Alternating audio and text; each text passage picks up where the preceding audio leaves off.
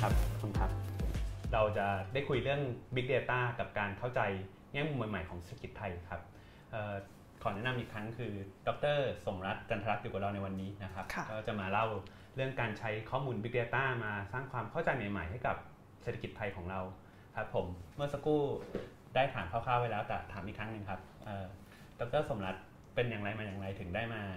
จับงานวิจัยแล้วก็ดูแลงานวิจัยด้าน Big Data ให้กับธนาคารแห่งประเทศไทยครับค่ะก็ก่อนอื่นก็คือตัวเองเนี่ยเป็นนักเศรษฐศาสตร์เพื่อการพัฒนานะคะก่อนที่จะมาที่สถาบันเศรษฐกิจบวยเนี่ยเคยเป็นอาจารย์ที่ เอ็น ยู นะคะแล้วก็เคยทำงานกับบัวแบงก์อยู่พักหนึ่งนะคะเนื้องานวิจัยเนี่ยเป็นงานวิจัยเพื่อการพัฒนาก็คือเป็นงานวิจัยที่ drive นโยบายจริงๆ drive innovation ที่ทำให้นโยบายนี้มันมันเกิดขึ้นดีนะคะซึ่งงานตรงนี้มันต้องใช้ข้อมูลอยู่แล้วต้องต้องการเข้าใจเบื้องลึกใช่ไหมคะงั้นงานวิจัยของเราเนี่ยใช้ข้อมูลมาโดยตลอดแต่สมัยก่อนเนี่ยข้อมูลที่เราใช้ในสมัยเรียน พี เอช ดี อะไรต่างๆเนี่ยเป็นข้อมูลที่เป็นข้อมูลเซอร์เวย์ซะส่วนใหญ่นะคะเนื้องานเมื่อก่อนจะเป็นเนื้องานที่เราลงไปเซอร์เวย์เองเก็บข้อมูลเองนะคะเพราะว่าข้อมูลมันไม่ค่อยมีนะคะแต่ว่าหลังๆก็เริ่มมา realize ว่าเก็บข้อมูลเองข้อดีคือเรารู้ลึกจริงแต่เรารู้ในในแค่กลุ่มเล็กๆใช่ไหมจะเก็บทั่วประเทศเป็นไปไม่ได้การจะ drive นโยบายที่มี impact เนี่ยมันต้องมีข้อมูลที่มากกว่านั้นที่ที่กว้างที่ครอบคลุมกว่านั้นนะคะก็เลยไปโดนไปได้ expose ตัวเองเข้าสู่ข้อมูลอีกประเภทหนึ่งที่เป็นเป็นข้อมูลภาพถ่ายดาวเทียมนะคะก็ได้นำภาพถ่ายดาวเทียมเนี่ยมาใช้ประโยชน์ในการที่จะดีไซน์นโยบายที่ไปช่วยให้กับเกษตรกรผู้ยากไร้ในในแอฟริกานะคะก็ไปไปช่วยในเรื่องของการสร้างประกันพืชผลนะคะซึ่งตั้งแต่ตอนนั้นตอนนั้นเป็นต้นมาเนี่ยก็ก็เริ่มที่จะสนใจในข้อมูลขนาดใหญ่ข้อมูลที่เป็น alternative มากขึ้นนะคะแล้วพอย้ายมาที่สถาบันวิจัยเศรษฐกิจป่วยเนี่ยภารกิจเราอันหนึ่งก็คือทำยังไงที่จะเพิ่มคุณภาพของของงานงานวิจัยนะคะโดยการเพิ่มองค์ความรู้ใหม่ๆองค์ความรู้ใหม่ๆก็ต้องมาพร้อมข้อมูลใหม่ๆนะคะไม่ว่าจะเป็นจริงๆข้อมูลใหม่ๆหรือข้อมูลเก่าๆที่มีอยู่แล้วแต่ว่ายังไม่เคยมีคนเอามาใช้เอามาตีแผ่นะคะมันก็เลยเป็นเบื้องเบื้องหลังของการทำงานวิจัยของเราที่พยายามดึงข้อมูลที่คนยังไม่เคยเห็นเอามาตีแผ่ให้เห็นเพื่อเพื่อ drive นโยบายต่างๆค่ะแล้วก็ทุกวันนี้ที่เราได้ยินกันบ่อยๆมากเลยคือ Big Data ค่ะ Big Data จะเข้ามาสร้างความรู้ใหม่ Big Data จะเป็นข้อมูลขนาดใหญ่ที่จะทำให้เราเห็นอะไรที่ไม่เคยเห็นมาก่อนก่อนจะไปคุยเกี่ยวกับงานวิจัย Big Data ที่ดร.สมรัตน์ทำอยู่เดี๋ยวคงต้องเล่าก่อนนิดนึงใช่ไหมฮะว่าแล้ว Big Data คืออะไรค่ะก็ Big Data อย่างที่บอกก็คือข้อมูลขนาดใหญ่คำถามก็คือว่ามันใหญ่แค่ไหนใช่ไหมคะหลายสำนักก็บอกแตกต่างกันบางสำนักก็บอกว่ามันใหญ่ขนาดที่ Excel Spreadsheet ใช้การไม่ได้บางสำนักก็บอกว่าใหญ่ถึงขั้นที่เป็นระดับทิลาไบต์ใช่ไหมคะแต่ถามว่าจริงๆไอ้คำนิยามขนาดใหญ่เนี่ยมันมันไม่ได้มันไม่ได้สำคัญเท่ากับลักษณะสำคัญของ Big Data ซึ่งซึ่งน่าจะมีลักษณะสำคัญอยู่สามอย่างนะคะอย่างอย่างน้อยหนึ่งก็คือ Big Data จะต้องมีความครอบคลุมนะคะครอบอาจจะเป็นการครอบคลุมตัวอย่างของของของคนใช่ไหมคะจะพูดถึงเป็นการครอบคลุมประชากรทั่วประเทศสมมตินะคะเป็นการครอบคลุมในเรื่องของห่วงเวลาใช่ไหมคะเป็นการครอบคลุมระยะเวลายาวยาวนานหรือเป็นการครอบคลุมมิติต่างๆของอ็อบเจกต์ของเราที่เราต้องการศึกษานะคะมิติที่สองคือมิติของความละเอียดนะคะเราไม่ได้พูดถึงข้อมูลที่เป็นแอคทิเกตระดับจังหวัดเราพูดถึงข้อมูลระดับคนข้อมูลระดับ transaction ระดับธุรกรรมนะคะข้อมูลระดับแปลงเป็นต้นนะคะมิติสุดท้ายก็คือความถี่ข้อมูลจะต้องมีความถี่ที่สูงนะคะทั้งสามมิตินี้มันทำให้ข้อมูลมันใหญ่แล้วก็เลยไปเรียกเป็น big big data ครับผมค่ะครับทุกวันนี้เราก็จะเห็นงานวิจัยที่ใช้ big data เกิดขึ้นมาใหม่ๆเรื่อยๆอย่างงานวิจัยที่คล้ายๆกับสร้างความน่าตื่นเต้นจาก big dataที่เราเห็นอาจจะในทั่วโลกเนี่ยครับมีอันไหนเด่นๆที่เราพอหยิบมาเล่าแล้วแบบเออทำให้เราแบบรู้สึกตื่นเต้นไปกับมันอย่างนี้ป่ะค่ะเดี๋ยวขอที่ไฟล์ก่อนดีกว่าว่าประเภทของ Big Data เนี่ยมันมันประกอบไปด้วยประเภทไหนบ้างนะคะ Big Data เนี่ยจริงดูง่ายมันมีห้าประเภทหลักนะคะประเภทแรกคือข้อมูลที่มันเป็น administrative data ก็เป็นข้อมูลที่ record โดยโดยราชการนะคะเป็นข้อมูลที่ที่ถูกเก็บเอาไว้เป็นทะเบียนต่างๆยกตัวอย่างทะเบียนคนจนทะเบียนเกษตรกรข้อมูลคนไข้ที่เราไปหาแล้วก็ยังไงก็ต้องมีเรคคอร์ดของเราอยู่นะคะข้อมูลประเภทที่สองคือข้อมูล transaction data ข้อมูลที่เป็นในระดับธุรกรรมใช่ไหมคะไม่ว่าจะเป็นในเรื่องของการเข้าถึงธุรกรรมทางการเงินใช่ไหมคะการใช้ เอ ที เอ็ม การเป็นหนี้ต่างๆนะคะ ที่สามก็คือเป็นเรื่องของข้อมูลที่เป็นดิจิทัลฟุตพรินต์อย่างนี้ดีกว่านะไม่ว่าในเรื่องของการใช้โซเชียลมีเดียเอ่ยในเรื่องของการใช้โทรศัพท์มือถือในเรื่องของการ browse เว็บไซต์ซื้อของออนไลน์ต่างๆนานานะคะแบบที่สี่คือข้อมูล text ข้อมูล text ยกตัวอย่างง่ายๆคือเนื้อเนื้อข่าวสมมตินะคะข่าวเรามาทุกวันเลยแล้วมี text เยอะแยะมากมายเราก็มีเทคนิคในเรื่องของในเรื่องของที่เขาเรียกว่า text mining มาจับข้อมูล text เพื่อเอาไปทำประโยชน์ต่างๆนะคะข้อมูลชนิดสุดท้ายเป็นข้อมูลที่เป็นในเรื่องของ location เรียกเรียกภาษาอังกฤษก็คือ จี ไอ เอส นะคะก็เป็นข้อมูลเชิงพื้นที่อย่างนี้แล้วกันนะคะซึ่งก็จะบอกรายละเอียดเชิงพื้นที่ได้นะคะซึ่งข้อมูลชุดนี้มันก็รวมถึงภาพถ่ายดาวเทียมอะไรต่างๆด้วยนะคะซึ่งข้อมูลห้าประเภทนี้ถามว่ามันเอามาส่องดูแล้วมันมันให้ภาพใหม่ๆทางเศรษฐกิจยังไงบ้างนะคะจะขอ define แล้วกันว่าข้อมูลทุกทั้งห้าประเภทของอันนี้มันทำให้เรามันมันสร้างเลนส์ใหม่ๆให้กับกล้องเราสี่เลนส์ด้วยกันเลนส์แรกคือเลนส์กล้องจุลทรรศน์มันทำให้เราเห็นรายละเอียดในเบื้องลึกของของของของอ็อบเจกต์ต่างๆนะคะละเอียดไปมากกว่าเดิมละเอียดไปมากกว่าเดิมใช่ได้เห็นถึง social economic condition ของคนในระดับคนใช่ไหมคะในหรือในระดับครัวเรือนหรือในระดับสมาชิกของครัวเรือนเป็นต้นนะคะกล้องที่สองเราจะเรียกว่าเป็นกล้องเทเลสโคปแล้วกันเป็นกล้องที่กล้องส่องดูดาวเป็นกล้องที่มองอ็อบเจกต์เล็กๆแต่ว่าดูได้ระยะยาวนะคะก็มันข้อมูล Big Data เนี่ยอันหนึ่งก็คือมันสามารถที่ทำให้เรา track คนไปได้หลายๆหลายๆช่วงอายุ track คนคนเดิมนะคะซึ่งมันจะทำให้เราเห็นถึง lifestyle life cycle ของเขาไปได้เรื่อยๆนะคะข้อมูลเห็นภาพที่มันใหญ่มากเห็นภาพที่มันใหญ่และยาวด้วยยาวด้วยมันก็จะแบบเห็นภาพรวมที่สร้างความเข้าใจต่อภาพรวมอย่างเช่นทั้งประเทศใครอยู่ตรงไหนหน้าตาเป็นยังไงในทางเศรษฐกิจนี้จะเห็นได้ใช่ใช่อันที่สองใช่ไหมคะอันที่สามถือว่าเป็นเป็นกล้องที่มีเครื่องเอ็กซเรย์แล้วกันมันสามารถทำให้เราเรารู้ถึงพฤติกรรมหรือนิสัยของคนได้ใช่ไหมคือกล้องตัวนี้จริงๆแล้วข้อมูลเนี่ยมันข้อมูลธรรมดาข้อมูลที่เก็บเซอร์เวย์เนี่ยมันยากที่จะบอกว่าทอนเป็นคนยังไงใช่ไหมคะข้อมูล Big Data เนี่ยมันมีข้อมูลที่มันสามารถเข้าเข้ามาช่วยบอกเราได้ลักษณะนิสัยอะไรต่างๆนะคะกล้องสุดท้ายที่สำคัญก็คือจริงๆแล้วอ่ะเป็นเป็นกล้องที่มองในที่มืดกล้องอินฟราเรดคือมันเป็นมันเป็นที่ที่มันไม่เคยมองเห็นมาก่อนแต่ว่าไอ้ Big Data เนี่ยมันมันมีความสามารถที่เอาไปช่วยแล้วสามารถที่จะมองเห็นได้เช่นยกตัวอย่างที่ที่ห่างไกลใช่ไหมคะเราไม่เคยเก็บข้อมูลเซอร์เวย์มาก่อนเราสามารถที่เอาข้อมูล alternative ที่เป็น Big Data เนี่ยเข้าไปดูว่าสถานการณ์เขาเป็นเป็นยังไงได้บ้างที่ที่เป็นวาร์โซนใช่ไหมคะไปการไปเก็บข้อมูลเป็นไปไม่ได้การใช้โซเชียลมีเดียอะไรต่างๆเนี่ยมันเข้ามาช่วยเราเข้าใจได้มากขึ้นก็ก็เป็นผ่านเลนส์สี่เลนส์นี้แล้วกันครับผมอย่างงานวิจัยที่น่าตื่นเต้นถ้าเกิดพูดถึงในระดับในระดับสากลอันหนึ่งที่คนพูดถึงเยอะคืออย่างดิจิตอลฟุตพรินท์ทำให้เราสามารถแบบแท็กได้หมดเลยว่าจริงๆแล้วใครมีประวัติที่มาเคยทำอะไรไว้บ้างรวมเป็นข้อมูลของคนคนนั้นแล้วก็อาจจะกระจายอยู่ในโลกอินเทอร์เน็ตครับผมอย่างอย่างตอนถ้ามาเล่าเรื่องเศรษฐกิจนะครับอย่างดร.สมรัตน์น่าจะเคยเห็นงานวิจัยทางเศรษฐกิจที่เห็นแล้วน่าตื่นเต้นมากเลยอันนี้ขอเล่าสักนิดนึงก่อนที่จะมาเคสเคสของของของเราแล้วนะครับอะไรที่มันแบบดูมันน่าตื่นเต้นเป็น possibility ที่ที่เราจะไปให้ถึงตรงนั้นได้งั้นก็มองไปตามเลนก็แล้วกันเลนเลนแต่ละประเภทเจ๋งๆเป็นยังไงบ้างนะคะเอาเลนที่สองก่อนเอาเลนที่มันมองไประยะไกลก่อนที่แทร็กคนคนเดิมไปได้ยาวๆนะคะอย่างประเทศอเมริกาหรือประเทศที่พัฒนาแล้วเนี่ยเขาให้ความสำคัญกับข้อมูลเยอะมากรัฐบาลเขาเก็บข้อมูลเยอะมากฐานข้อมูลหนึ่งที่เขาเก็บต่อเนื่องเป็นระยะเวลากว่าแบบสี่สิบกว่าปีเนี่ยก็คือฐานข้อมูลที่เรียกว่า National Longitudinal Data หรือว่า เอ็น แอล เอส ก็คือเก็บข้อมูลคนคนเดิมเป็นกลุ่มตัวอย่างใหญ่เก็บไปตั้งแต่เขาเกิดจนกระทั่งไปเรื่อยๆจนเขาทำงานอะไรต่างๆนะคะข้อมูลชุดนี้ข้อมูลขนาดใหญ่แล้วก็ยาวด้วยพอเห็นตรงนี้มันเห็นไลฟ์ไซเคิลของคนได้หมดเลยนะคะมันเอา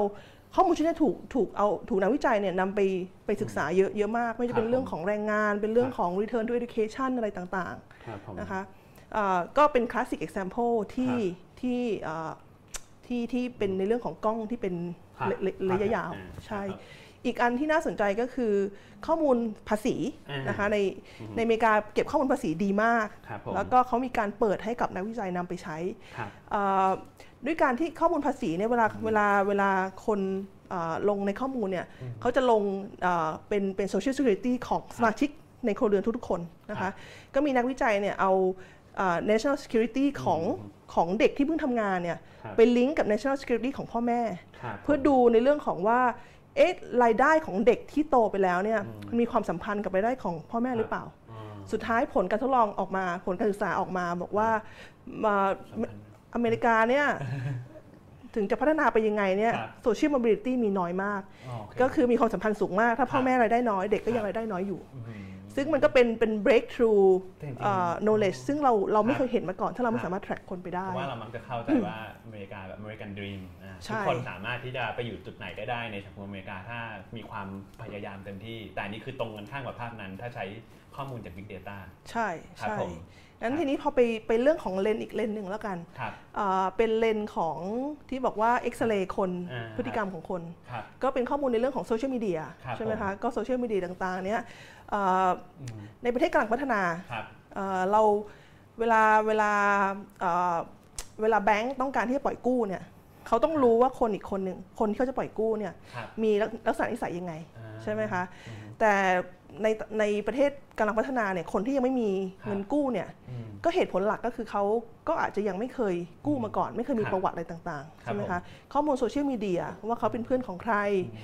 เขาเขาได้ทำแอคทิวิตี้อะไรบ้างอะไรต่างๆเนี่ยมันก็สามารถที่จะสะท้อนถึงพฤติกรรมของเขาได้ใช่ไหมคะก็ก็ก็มีมีการมีฟินเทคต่างๆที่ใช้ข้อมูลพวกเนี้ยไปไปจัดว่าเธอนิสัยเป็นยังไงการใช้เงินใช่แล้วก็พฤติกรรมที่ถ้าเราเลนให้เขาเนี่ยเขาจะจ่ายคืนหรือเปล่าเป็นต้นขอยกสุดท้ายคือเลนสุดท้ายเป็นเลนอินฟราเรดข้อมูลเนี่ยมันสามารถที่จะไปไปบอกถึงคอนดิชันในบางที่ที่ไม่เคยมีข้อมูลมาก่อนเช่นยกตัวอย่างมีการใช้ข้อมูลภาพถ่ายดาวเทียมนะคะเป็นไนท์ไลท์ใช่ไหมคะไนท์ไลท์เนี่ยส่องไปเนี่ยสามารถที่จะบอกได้ในในประเทศกำลังพัฒนาเนี่ยว่าที่ไหนที่ยังไม่มีไฟฟ้าใช้ที่ไหนเป็นชุมชนเมืองที่ไหนไม่ใช่หรือมันส่องไปในที่ที่เป็นวาโซนแล้วถามว่าไอ้ที่ตรงนั้นเนี่ยได้มีมีแอคทิวิตี้อะไรเกิดขึ้นบ้างอะไรเป็นต้นค่ะก็เป็นเคสที่ดูแล้วก็น่าตื่นเต้นนะครับน่าตื่นเต้นโดยเฉพาะว่าถ้าเกิดเรา Big Data มาใช้กับเศรษฐกิจไทยใช่ไหมครับเดี๋ยวเราก็จะมีตัวอย่างครับที่งานวิจัยที่ดร.สมนัทได้ได้ดูแลนะครับที่เอา Big Data มาใช้จริงตัวอย่างที่น่าสนใจมากเลยแล้วก็น่าตื่นเต้นมากเพราะเมื่อกี้ฟังที่ต่างประเทศเขาใช้เดี๋ยวมาดูบ้างว่าประเทศไทยของเราใช้ใช้อะไรบ้างนะครับตัวอย่างที่ดร.สมนัทเตรียมมาเนี่ยเดี๋ยวเล่าให้ฟังนิดนึงว่ามันจะมีหลักๆสามตัวอย่างนะครับใช่ครับก็ตัวอย่างแรกก็คือเป็นการใช้Big Data เพื่อไปสร้างเลนจุลทรรศน์นะคะเพื่อที่จะเข้าใจในเรื่องของหนี้ครัวเรือนไทยนะคะปัจจุบันหนี้ครัวเรือนไทยมีปัญหาเยอะมากมีปัญหาหรือเปล่าเนี่ยเราเราตอบไม่ได้เท่าทีเพราะว่าเรามีแค่ภาพภาพกว้างภาพใหญ่นะคะว่าหนี้ครัวเรือนไทยต่อ จี ดี พี ของเราสูงนะคะแต่ว่ามีเป็นปัญหาหรือเปล่าถ้าเป็นปัญหาเราจะแก้ปัญหายังไงต้องไปใช้กล้องจุลทรรศน์ซึ่งเราจะใช้ข้อมูลเครดิตบูโรคือข้อมูล transaction dataนะคะข้อชุดที่สองที่นำมาเนี่ยเป็นในเรื่องของ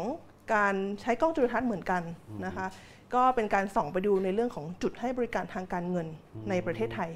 นะคะคำถามหลักๆก็คือเอ๊ะมันมันทั่วถึงหรือยังนะคะแล้วถ้ายังไม่ทั่วถึงเนี่ยสถาบันการเงินต่างๆเนี่ยมีวิธีการหรือว่ามีนโยบายยังไงบ้างที่จะช่วยเพิ่มการเข้าถึงให้กับให้กับคนไทยค่ะสองอันแรกเป็นเรื่องเกี่ยวกับภาคการเงินภาคการเงินจะมีอีกอันหนึ่งที่จะได้มาจากอีกภาคหนึ่งก็คือภาคเกษตรค่ะซึ่งจริงก็เป็นภาคการเงินระดับหนึ่งเหมือนกันนะคะก็คือเป็นการไปแก้ไขปัญหาของตลาดประกันภัยพืชผลที่มันยังไม่มีประสิทธิภาพมากพอซึ่งเหตุผลหลักก็คือมาจากการขาดข้อมูลนะคะเราเอาข้อมูลภาพถ่ายดาวเทียมแล้วก็ข้อมูลที่ได้จากโมบายแอปพลิเคชันเนี่ยเข้าไปแทนที่การปัญหาการขาดแคลนตรงนั้นแล้วก็สร้างตลาดประกันภัยพืชผลขึ้นมาค่ะก็มีสามเรื่องตรงนี้ที่จะมาเล่าให้ฟังน่าตื่นเต้นแล้วลองไปดูตารางเลยดีกว่าครับครับผมเดี๋ยวดูตัวแรกก็คือเมื่อกี้ที่ดร.สมรัตน์เล่าให้ฟังคร่าวๆก็คือเรื่องหนี้ครัวเรือนว่าพอเราเอาข้อมูลที่มาจากเครดิตบูโรเรื่อง transaction ค่ะครับผมเราจะเห็นภาพของหนี้ครัวเรือนที่ที่มัน อาจจะเป็นภาพที่เราอาจจะไม่เคยเห็นหรือว่าเราอาจจะยังไม่เคยได้เห็นอย่างชัดๆนะครับเดี๋ยวเราดูจากตัวเลขจากภาพที่ขึ้นมาภาพของหนี้ครัวเรือนพอเราเอาข้อมูลมาลงไปในพื้นที่แล้วเราเห็นอะไรบ้างครับค่ะคือต้องบอกกันว่าหนี้ครัวเรือนเนี่ยเราเห็นตัวใหญ่เนี่ยที่บอกว่าหนี้ต่อ จี ดี พี มันสูงเนี่ยสูงคือเป็นท็อปสิบของของของทั้งโลกเลยนะคะคำถามก็อย่างที่บอกก็คือว่าเอ๊ะแล้วมันเป็นปัญหาหรือเปล่าซึ่งจริงเรื่องหนี้มันไม่ใช่เรื่องเรื่องผิดถูกไหมคะถ้าคนเป็นหนี้ที่ก่อให้เกิดรายได้ใช่ไหมคะคำถามซึ่งเราจะต้องตอบให้ได้โดยโดยการใช้กล้องจุลทรรศน์นี้ก็คือว่าหนี้อยู่กับใครใช่ไหมคะอยู่กับคนที่มีศักยภาพในการจ่ายหนี้คืนหรือเปล่าหนี้อยู่กับสินเชื่อประเภทไหนเป็นสินเชื่อที่ก่อให้เกิดรายได้หรือเปล่านะคะแล้วก็หนี้มีการกระจุกตัวอะไรต่างๆหรือเปล่านะคะซึ่งตรงนี้เราเราจะมาลองดูข้อมูลกันนะคะซึ่งข้อมูลแรกที่เราเราทำเรานำมาให้ดูเนี่ยนะคะเป็นมันโชว์ให้เห็นประการแรกก็คือว่าถ้าเราดูข้อมูลสถานการณ์หนี้กับหนี้เสียรายคนเนี่ยนะคะเราพบว่าหนี้เนี่ยมีการกระจุกตัวอยู่สูงมากนั่นก็คือว่าคนที่ถือหนี้อยู่ท็อป สิบเปอร์เซ็นต์ เนี่ยถือหนี้ก้อนใหญ่ท็อป สิบเปอร์เซ็นต์ เนี่ยนะคะถือหนี้อยู่ถึง หกสิบเปอร์เซ็นต์ ของทั้งระบบนั่นก็หมายถึงว่าถ้าหนี้ท็อป สิบเปอร์เซ็นต์ ตรงเนี้ยมีปัญหาการจ่ายหนี้คืนเนี่ยมันจะกระทบระบบถึง หกสิบเปอร์เซ็นต์ เลยทีเดียวใช่ไหมคะซึ่งอันเนี้ยก็ก็เป็นสิ่งที่เราจะต้องคอนเซิร์นเพราะว่ามันมันโชว์ถึงความเสี่ยงเชิงระบบด้วยระบบการเงินไทยนะคะคำถามที่เราต้องเข้าไปดูลึกกว่านี้ก็คือว่าแล้วท็อป สิบเปอร์เซ็นต์ ตรงเนี้ยเป็นใครใช่ไหมคะมี capacity หรือเปล่าอะไรต่างๆก็ในในสไลด์นี้เรากางให้ดูนะคะว่าท็อป สิบเปอร์เซ็นต์ เนี้ยอยู่ที่ไหนก่อนนะคะก็จุดสีแดงก็จะเป็นจุดของท็อป สิบเปอร์เซ็นต์ นะคะนี่กางให้ดูรายภูมิภาคนะคะก็จะเห็นว่าท็อป สิบเปอร์เซ็นต์ สีแดงๆเนี่ยมันกระจุกตัวอยู่กับจังหวัดจังหวัดใหญ่จังหวัดที่เป็นหัวเมืองแล้วก็อยู่ในชุมชนเมืองของจังหวัดนั้นๆนะคะอย่างดูขอนแก่นจะเห็นว่าไม่ใช่ทั้งประเทศไม่ไม่ใช่ทั้งจังหวัดขอนแก่นนะคะแต่ว่าเป็นแค่อยู่ตรงกระจุกที่อำเภอเมืองขอนแก่นเท่านั้นเองนะคะถ้าดูกรุงเทพก็เห็นชัดก็อยู่ในอินเนอร์กรุงเทพซะส่วนใหญ่นะคะพวกนี้ส่วนใหญ่เป็นหนี้บ้านเพราะหนี้บ้านมันก้อนใหญ่นะคะเป็นหนี้บ้านซะเยอะทีนี้พอเรารู้ตรงนี้เรารู้ว่ากระจุกตัวอยู่ที่ชุมชนเมืองส่วนใหญ่เป็นหนี้บ้านดูเหมือนจะเป็นไปได้ที่มีความเสี่ยงเชิงระบบใช่ไหมคะงั้นอิมพลิเคชันของเราก็คือว่าเราต้องไปศึกษาต่อว่ามันมีปัจจัยเสี่ยงอะไรบ้างที่ทำให้คนกลุ่มท็อป สิบเปอร์เซ็นต์ เนี่ยเขาอาจจะไม่มีความสามารถในการจ่ายหนี้คืนใช่ไหมคะยกตัวอย่างคือเราเราก็เอาข้อมูลตัวนี้ไปเปรียบเทียบกับข้อมูลในเรื่องของราคาของ real estate ราคาของคอนโดอะไรต่างๆใช่ไหมคะเพื่อดูว่าถ้ามันบันเกิด real estate boom และบัสขึ้นมาเนี่ยคนกลุ่มนี้ยังจะมีความสามารถในการใช้จ่ายหนี้อะไรต่างๆหรือเปล่าเพื่อเป็นการเฝ้าระวังและการเฝ้าระวังความเสี่ยงเชิงเชิงระบบอันนี้ก็เป็น implication แรกที่ได้มาจากที่เราเห็นตรงนี้แล้วก็เรายังสามารถเจาะภาพอื่นๆได้อีกด้วยใช่ครับผมใช่ภาพอื่นๆอย่างเช่นถ้าภาพอื่นๆหลายภาพถ้าดูสถานการณ์ใช่ขอขอกลับไปเมื่อกี้นิดนึงค่ะตรงนี้ตรงที่เมื่อกี้ค่ะรูปแผนที่ประเทศไทยครับใช่คือ overall เนี่ยต้องบอกก่อนว่าสัดส่วนของประชากรไทยที่เป็นหนี้เนี่ยนะคะที่อยู่ในเครดิตบูโรเนี่ยต้องบอกว่าเป็นหนี้ที่อยู่ในระบบเนี่ยนะคะถัดไปอีกรูปหนึ่งที่เป็นรูปนี้ค่ะโดยโดยรวมก่อนถ้าเรามาดูสัดส่วนของประชากรไทยที่เป็นหนี้ก็คือเป็นหนี้อยู่ในในในระบบก็คืออยู่ในข้อมูลเครดิตบูโรนะคะมีประมาณหนึ่งในสามหนึ่งในสามของประชากรไทยเป็นหนี้นะคะหนึ่งในเจ็ดของคนที่เป็นหนี้เนี่ยจะมีหนี้เสียอันนี้คือคือคือภาพภาพรวมนะคะหนี้ต่อหัวของของคนที่เป็นหนี้เนี่ยอยู่ประมาณแสนห้านะคะทั้งหมดทั้งปวงเนี่ยมันมีความแตกต่างกันเชิงพื้นที่ด้วยนะคะถ้าดูสัดส่วนของประชากรในแต่ละตำบลในแต่ละภูมิภาคที่เป็นหนี้เนี่ยจะพบว่าสัดส่วนสูงเนี่ยอยู่ที่กรุงเทพปริมณฑลสูงกว่าภูมิภาคอื่นเยอะนะคะถ้าไปดูสัดส่วนของคนที่มีหนี้แล้วมีหนี้เสียจะเห็นว่าถ้ารูปสีแดงนะคะจะเห็นว่าอยู่ที่ภาคใต้เยอะมากแล้วก็สัดส่วนของการเป็นหนี้เสียงภาคใต้เนี่ยสูงขึ้นเรื่อยๆด้วย นะคะเราก็ลองลองลองลองดูต่อเราเอาข้อมูลชุดนี้ไปลิงก์กับข้อมูลที่เป็นในเรื่องของราคาพืชผลทางการเกษตรนะคะก็จะพบว่า probability ของการมีหนี้เสียเนี่ยมันค่อนข้างจะ correlate กับราคายางพาราก็คือซึ่งพอไปดูแล้วพบว่าภาคใต้นี้ถ้าราคายางพาราราคายางพารามีปัญหาปุ๊บเกิดเป็นหนี้เสียก็เกิดเป็นหนี้เสียทันทีใช่ใช่ค่ะซึ่ง implication ตรงนี้มันก็คือว่าจริงๆเกษตรกรไทยเนี่ยอาจจะยังไม่มีภูมิคุ้มกันมากพอนะคะในในในการที่จะแก้ไขปัญหาในเรื่องของราคานะคะซึ่งซึ่งก็ต้องเข้าไปดูแลในเรื่องนี้ต่อต่อไปเราเห็นทั้งคนเป็นหนี้เยอะๆอยู่ตรงไหนเขาอยู่ในเมืองน่าจะเป็นหนี้บ้านใช่ครับผมแล้วก็มาเจอถ้าคนเป็นหนี้เสียอยู่ภาคใต้อยู่ภาคใต้สัมพันธ์กับยางพารายังมีอีกที่เราเห็นจากข้อมูลที่เกี่ยวกับเครดิตบูโรที่เข้าใจนี่ก็คือเรื่องของใครที่อายุประมาณไหนใช่ในเชิงอายุค่ะซึ่งอันนี้เป็นเป็นเป็นสิ่งที่ที่น่าสนใจที่ที่ที่จริงทุกคนก็ควรที่จะรู้ไว้นะคะคนไทยเนี่ยเริ่มเป็นหนี้เร็วนะคะเราเห็นเด็กอายุ ยี่สิบห้าถึงสามสิบห้า ปีหรือที่เราเรียกว่าเด็ก Gen Y เนี่ยหนึ่งในสองคนที่เราเจอเนี่ยจะเป็นหนี้นะคะเกือบ ห้าสิบเปอร์เซ็นต์ เลยทีเดียวนะคะคนไทยเป็นหนี้เร็วเมื่อกี้บอกแล้วสองคนไทยเป็นหนี้นานก็คือจากสามสิบห้าเป็นจนเกษียณเนี่ยก็ยังเป็นหนี้อยู่นะคะก็ยังอาจจะใช้จ่ายหนี้ไม่หมดหรือว่าก็มีหนี้อะไรต่างๆเพิ่มเพิ่มมาเรื่อยๆนะคะสุดท้ายคือคนไทยเป็นหนี้จนแก่ก็คือจากหกสิบไปถึงแปดสิบเนี่ยเราก็ยังเห็นคนเป็นหนี้กันอยู่นะคะซึ่งซึ่งหนี้ของของคนแก่ส่วนใหญ่เนี่ยเป็นหนี้ที่มาจากหนี้เชิงธุรกิจซึ่งส่วนใหญ่ก็เป็นหนี้ของการเกษตรนะคะแล้วก็มีประเด็นในเรื่องที่บอกว่าเกษตรกรมีการสะสมหนี้ขึ้นขึ้นค่อนข้างเยอะแล้วเกษตรกรไทยค่อนข้างมีอายุเยอะมากเหมือนกันนะคะพอไปดูหนี้เสียเนี่ยก็น่าสนใจมากโดยช่วงยิ่งเด็กเนี่ยค่ะ ยี่สิบห้าถึงสามสิบห้า ปี Gen Y เนี่ยจะมีสัดส่วนของหนี้เสียเนี่ยสูงมากๆเลยสูงสูงกว่ากลุ่มอายุอื่นนะคะซึ่งมันก็มันก็โชว์ให้เห็นว่าเด็กเนี่ยก็ค่อนข้างเป็นเป็นกลุ่มที่ค่อนข้างเซนซิทีฟนิดนึงใช่ไหมแต่คำถามก็ถามต่อว่าเขาเป็นหนี้เนี่ยเป็นหนี้ประเภทไหนใช่ไหมเป็นหนี้ที่ก่อให้เกิดรายได้หรือเป็นหนี้ที่ไม่ได้ก่อให้เกิดรายได้ใช่ไหมคะ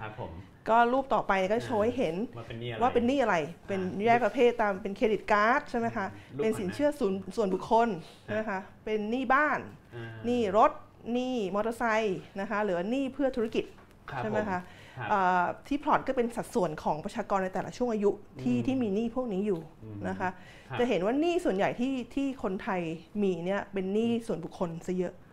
นะคะมีสัดส่วนที่ของประชากรที่เป็นหนี้ส่วนบุคคลนี่สูงมากนะคะหนี้ส่วนบุคคลเนี่ยจะเป็นหนี้กันเยอะโดยเฉพาะยิ่งเด็กสังเกตว่ามันจะป่องตรงเด็ก ยี่สิบห้าถึงสามสิบห้า ปีนะคะนั่นก็หมายถึงว่าเด็กของเราเนี่ยที่บอกเป็นหนี้เยอะๆเนี่ยไม่ได้เป็นหนี้เพื่อเพื่อสร้างรายได้นี่ไปใช้เป็นหนี้ที่เป็นเป็นหนี้บริโภคซะเยอะใช่นี่คือประเด็นเทคเอาท์เวย์ที่สำคัญแต่พอไปดูที่น่าที่น่าตื่นเต้นอีกอันก็คือว่าพอไปดูหนี้บ้านหนี้บ้านกับพบว่าคนไทยเนี่ยมีสินเชื่อบ้านเนี่ยค่อนข้างน้อยนะคะไอ้รูปรูปที่สามเนี่ยแม็กซิมัมเนี่ยอยู่ที่ช่วงอายุคนทำงานเนี่ยแค่ สิบเปอร์เซ็นต์ เท่านั้นเองถ้าเปรียบเทียบกับต่างประเทศเปรียบเทียบกับอเมริกานะคะช่วงวัยทำงานเนี่ย สี่สิบเปอร์เซ็นต์ ของของคนของเขาเนี่ยจะมีสินเชื่อบ้านนะคะนั่นก็หมายถึงว่าเราพูดถึงหนี้ครัวเรือนไทยว่าคนเป็นหนี้กันเยอะๆต่างๆเนี่ยจริงๆการเข้าถึงสินเชื่อบางประเภทเนี่ยก็ก็ยังน้อยอยู่ใช่เฉพาะยิ่งหนี้หนี้บ้านนะคะสินเชื่อบ้านสินเชื่อเครดิตการ์ดจริงๆแล้วก็น้อยนะคะคนไปทำงานเราเห็นว่าของประเทศไทยเนี่ยประมาณ ยี่สิบเปอร์เซ็นต์ มีมีมีเครดิตการ์ดเทียบกับอเมริกาเนี่ย หกสิบเปอร์เซ็นต์ ของคนไปทำงานจะมีสินเชื่อเครดิตการ์ดนะคะนั่นก็หมายถึงว่ายิ่งสินเชื่อสองประเภทนี้บ้านกับเครดิตการ์ดเนี่ยเราอาจจะพูดได้เหมือนกันมันก็เป็นสินเชื่อที่ที่ทำไม่ก่อให้เกิดรายได้นะเป็นสินเชื่อที่เพื่อการลงทุนอะไรต่างๆนะคะนั่นก็หมายถึงว่าเราพูดถึงหนี้ครัวเรือนที่มันเยอะแต่จริงๆแล้วหนี้บางประเภทเนี่ยการเข้าถึงอาจจะยังไม่ไม่ไม่มากพอนะคะอิมพลิเคชันก็คือหนี้สองตัวเนี้ยก็อาจจะต้องมีการส่งเสริมให้ให้คนนี้เข้าถึงได้มากขึ้นโดยเฉพาะบ้านเนี่ยโดยเฉพาะบ้านใช่ใช่ส่วน personal loan ที่เราเห็นว่าเด็กเป็นหนี้เยอะๆใช่ไหมคะอันนี้ก็จะต้องเป็นการเข้าไปกำกับดูแลนะคะกำกับดูแลด้วยนะคะเดียวกันก็จะต้องสร้างวินัยทางการเงินให้เด็กด้วยนะคะไม่ให้เด็กเนี่ยเพราะเพราะนี่ personal loan เนี่ยมันเข้าถึงง่ายนะคะไม่ให้เด็กเนี่ยเขาเรียกว่าอะไรอะ เผลอตัวเข้าไปเผลอตัวเข้าไปไปเป็นหนี้ตรงนี้ค่ะแล้วถ้าดูหนี้เสียถ้าดูหนี้เสียดูหนี้เสียจริงๆก็น่าสนใจเหมือนกันว่าไปไปเป็นหนี้เสียที่อะไรที่ไหนซึ่งก็จะเดากันได้หนี้เสียก็จะเป็นกันเยอะที่สินเชื่อส่วนบุคคลนะคะโดยเฉพาะยิ่งกลุ่มเด็กอีกเหมือนกัน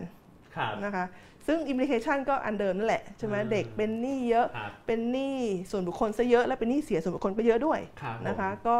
หนึ่งต้องมีการกำกับดูแลสองก็จะต้องมีการในเรื่องของโปรโมทในเรื่องของ responsible lending ด้วยใช่ไหมคะว่าแบงค์ไม่ใช่ว่าจะต้องมาแข่งกันแล้วก็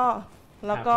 โฆษณาชวนเชื่อต่างๆให้ให้เด็กเข้ามาเป็นหนี้กันเยอะนะคะแล้วสามก็ต้องไปแก้ที่ตัวเด็กก็คือเพิ่มวินัยทางการเงินซึ่งแบงค์ชาติเราก็ก็มีนโยบายที่เพิ่มส่งเสริมการสร้างวินัยทางการเงินซึ่งเน้นไปที่ Gen Y ก็ด้วยด้วยด้วยผลการศึกษาตรงนี้ด้วยค่ะจริงมันมีภาพรวมพอร์ตของนี่ถ้าเกิดเทียบ อ, อันนี้ก็น่าสนใจมากเหมือนกันใช่ข้อมูลเครดิตบิโรเนี่ยข้อดีก็คือว่ามันไม่ได้มาจากแบงก์เดียวมามาจากเก้าสิบสถาบันการเงินที่เป็นสมาชิกของเครดิตบิโรนะคะงั้นมันจะส่องภาพในมิติของทุกๆสัญญาของหนี้ของแต่ละคนนะคะก็คือมันจะบอกถึงพอร์ตพอร์ตหนี้ของคนได้ว่าคนเนี่ยเป็นหนี้กี่สัญญาเป็นหนี้กับกี่สถาบันการเงินแล้วเป็นหนี้กี่ประเภทนะคะภาพรวมเนี่ยเราเห็นว่าคนไทยประมาณ สี่สิบเปอร์เซ็นต์ เนี่ยจะมีหนี้หนึ่งสัญญาแล้วก็ ห้าสิบเปอร์เซ็นต์ จะมีหนี้อยู่แบบหนึ่งสถาบันการเงินก็ส่วนใหญ่นั่นแหละนะคะแต่ก็มีส่วนน้อย สิบเปอร์เซ็นต์ ก็มีมากกว่าห้าสถาบันการเงินมากกว่าห้าสัญญานะคะถ้ามาดูส่วนประกอบขอเขากลับไปเมื่อกี้นิดนึงส่วนประกอบของของสินเชื่อที่อยู่ในพอร์ตสินเชื่อของคนเนี้ยนะก็จะเห็นว่ามีความแตกต่างกันเชิงอายุแล้วก็เชิงพื้นที่ค่อนข้างเยอะนะคะใจความสำคัญตัวนี้ก็เห็นว่ากลุ่มเด็กเนี่ยจะเป็นกลุ่มที่ส่วนใหญ่จะมีสินเชื่อที่เข้าถึงได้ง่ายก็คือสินเชื่อส่วนบุคคลนั่นแหละสินเชื่อรถยนต์เป็นต้นนะคะถ้ายิ่งแก่ขึ้นไปเนี่ยสินเชื่อที่เป็นสัดส่วนสูงเนี่ยจะเป็นสินเชื่อสำหรับธุรกิจใช่ไหมคะซึ่งข้างบนตรงนั้นส่วนใหญ่ก็เป็นหนี้อย่างที่บอกของภาคเกษตรซะเยอะนะคะถ้าดูในเชิงสถาบันการเงินบ้างก็จะเห็นว่ากลุ่มเด็กเนี่ยส่วนใหญ่เนี่ยจะเป็นหนี้ที่มาจาก non bank เพราะว่ามันมันเข้าถึงได้ง่ายนะคะถ้ายิ่งแก่ไปก็จะเป็นหนี้ที่มาจาก เอส เอฟ ไอ หรือว่าสถาบันการเงินของรัฐนะคะก็จากเวลแฟร์อะไรต่างๆก็พอเห็นได้อย่างเด็กๆก็อาจจะพวกที่ car forecast หรือว่ากู้ที่แบบกู้เร็วกู้เร็วได้เร็วกู้เร็วได้เร็วทั้งหลายแหล่นี้เป็นรุ่นเด็กๆแล้วพอแก่ไปก็ส่วนใหญ่เป็นหนี้เกษตรกรอาจจะบางทีกู้ธกส.มาใช่ครับผมครับก็เห็นภาพต่างของอายุเลยนะครับใช่ค่ะเห็นภาพต่างทีนี้คำถามก็คือว่าเราทำไมเราถึงสนใจไอ้พอร์ตโฟลิโอของหนี้ตรงนี้ใช่ไหมคะจริงพอร์ตตัวเนี้ยมันบอกถึงพฤติกรรมการกู้ของของคนไทยเหมือนกันใช่ไหมคะอย่างที่บอกว่าเอ๊ะจำนวนกู้หลายๆสัญญากู้หลายๆสถาบันการเงินใช่ไหมคะตรงนี้มันบอกถึงพฤติกรรมคำถามก็คือว่าแล้วพฤติกรรมที่เรามองเห็นได้เนี่ยมันมีความสัมพันธ์กับคุณภาพหนี้ยังไงนะคะอันนี้เราเราลองทำกับหนี้สองประเภทก็คือหนี้เครดิตการ์ดแล้วก็หนี้ personal loan ก็คือสินเชื่อส่วนบุคคลคำถามก็คือว่าคนที่มีหลายบัตรหลายสัญญาหรือว่ามีหนี้กับหลายสถาบันการเงินเนี่ยมันทำให้คุณภาพหนี้ด้อยไปหรือเปล่านะคะสิ่งที่เห็นเนี่ยก็คือภาพต่างกันเลยระหว่างสองสินเชื่อสินเชื่อเครดิตการ์ดเนี่ยยิ่งมากบัตรยิ่งมากสถาบันการเงินคุณภาพยิ่งดีนะคะอันนั้นอันนี้มันก็สอให้เห็นถึงมาตรฐานที่ดีของการของการปล่อยสินเชื่อเครดิตการ์ดนะคะคุณจะต้องมีความสามารถในการจ่ายคืนคุณถึงสามารถจะมีบัตรเพิ่มขึ้นเลยต่างๆนะคะส่วนบุคคลผิดกันนะคะจะเห็นว่ายิ่งมากสัญญายิ่งมากสถาบันการเงินเนี่ยหนี้เสียจะยิ่งเยอะนะคะอันนี้ก็เป็นที่มาที่ไปของมีมีเกณฑ์การกำกับดูแลสินเชื่อส่วนบุคคลที่ค่อนข้างที่จะที่จะสตริกมากขึ้นก็คือไปเริ่มเป็นการกำกำกำหนดจำนวนสัญญากำหนดสถาบันการเงินของของกลุ่มคนบางกลุ่มก็คือคนคนคนที่มีรายได้น้อยเป็นต้นค่ะนี่คือภาพรวมเนี่ยจาก Big Data นี่ช่วยเราเห็น หลายเรื่องเลยทั้งใครเป็นกลุ่มที่มีความเสี่ยงเกี่ยวกับตัวหนี้เสียนะครับแล้วก็แม้กระทั่งว่าพอไปถึงสถาบันที่เกี่ยวข้องกับหนี้เสียนี่เป็นเป็นสถาบันแบบไหนนะครับก็พูดง่ายว่า potential ของ Big Data นี่กับเรื่องนี้ทำให้เราสามารถเอาไปทำนโยบายนโยบายได้ค่อนข้างเยอะครับผมโดยเฉพาะที่ดูแลเรื่องอย่างเช่นแบบจัดการให้มันระบบการเงินมันมีเสถียรภาพดีขึ้นแล้วก็ดูแลผู้คนทั่วไปด้วยรวมถึงการเข้าถึงด้วยใช่ไหมคะว่า สินเชื่อส่วนไหนที่ยังเข้าไม่ถึงไม่ได้มากพอจะต้องเข้าไปดูแลแต่จริงๆไอ้ไอ้ข้อมูลแบบภาพข้อมูล Big Data ตัวที่เป็นเครดิตบิโรเนี่ยนะคะอีกอันที่เราไม่ได้นำมาโชว์ก็คือว่าด้วยความที่มันครอบคลุมด้วยความที่มันมีระยะเวลายาวเนี่ยมันเอาไปใช้ในการ evaluate นโยบายได้ด้วยนะคะอันนี้เราเราเอาข้อมูลที่ที่โชว์ตัวนี้ค่ะไป evaluate นโยบายต่างๆเช่นนโยบายรถคันแรกนะคะคือปัญหาข้อมูลเป็นปัญหาหลักในเรื่องของการทำการทำการศึกษานโยบายต่างๆใช่ไหมคะเพราะว่าการศึกษานโยบายที่ดีเนี่ยนะคือคือคนศึกษาประสิทธิภาพของนโยบายเยอะมากแต่ว่าการศึกษาที่ดีจริงๆที่มี bias น้อยเนี่ยเราจะต้องรู้รู้หนึ่งคือผลผลผลในเรื่องของเช่นถ้าถ้าเป็นเรื่องของหนี้เนี่ยก็เรื่องของแบบหนี้เสียอะไรต่างๆเนี่ยนะคะผลก่อนแล้วก็หลังจากนโยบายออกมาใช่ไหมคะแล้วก็รู้ในสองกลุ่มคือกลุ่มที่กลุ่มที่ expose สู่โปรแกรมนั้นกับกลุ่มที่ไม่ expose สู่โปรแกรม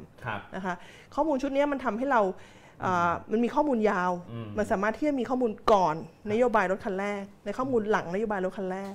แล้วก็สามารถที่ทำให้เราเลือกกลุ่ม control ก็คือกลุ่มที่ไม่โดน expose สู่โปรแกรมมาเปรียบเทียบกับกลุ่ม treatment ก็คือกลุ่มที่ที่โดน expose สู่โปรแกรมได้นะคะซึ่งซึ่งก็เป็นเป็นเอาไว้ดู impact นโยบายได้ชัดเลยใช่ใช่ค่ะก็เป็น implication จริงๆเป็นจุดเด่นของ Big Data อีกอันหนึ่งเลยทีเดียวค่ะ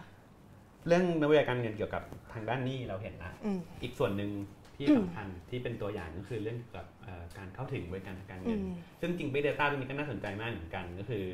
เ, เป็นเรื่องเกี่ยวกับใช้ข้อมูลจากอินเทอร์เน็ตใช่ไหมฮะครับผมดร.สมานช่วยช่วยเล่าเรื่องการใช้ Big Data เข้าใจเกี่ยวกับการเข้าถึงบริการทางการเงินนะครับคือนี่แรงจูงใจมันก็คือว่าจริงๆแล้ว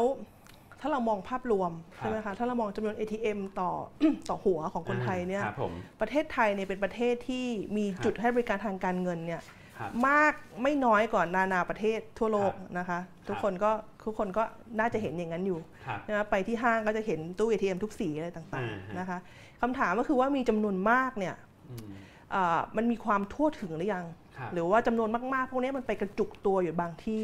จนทำให้คนในบางที่เนี่ยที่อยู่ห่างไกลเนี่ยก็ยังเข้าถึงไม่ได้นะคะมันก็เป็นที่มาซึ่งข้อมูลเมื่อก่อนเนี่ยเราไม่มีข้อมูลโลเคชันเลยใช่ไหมคะมีแค่จำนวนต่อหัวก็บอกได้อย่างอย่างที่บอกทุกคนก็คิดว่าโอ๊ยประเทศไทยเป็นสวรรค์แล้วใช่ไหมคะมันก็เลยเป็นที่มาตรงนี้เราก็เลยไปเอาไปดึงข้อมูลโลเคชันของเป็นก็เป็นข้อมูลพิกัดนะคะของบริการทางการเงินทุกประเภทและของทุกประเภทของสถาบันการเงินมานะคะไม่ว่าสถาบันการเงินในระบบใช่ไหมคะแบงก์คอมเมอร์เชียลแบงก์แบงก์รัฐนะคะแล้วก็นอนแบงก์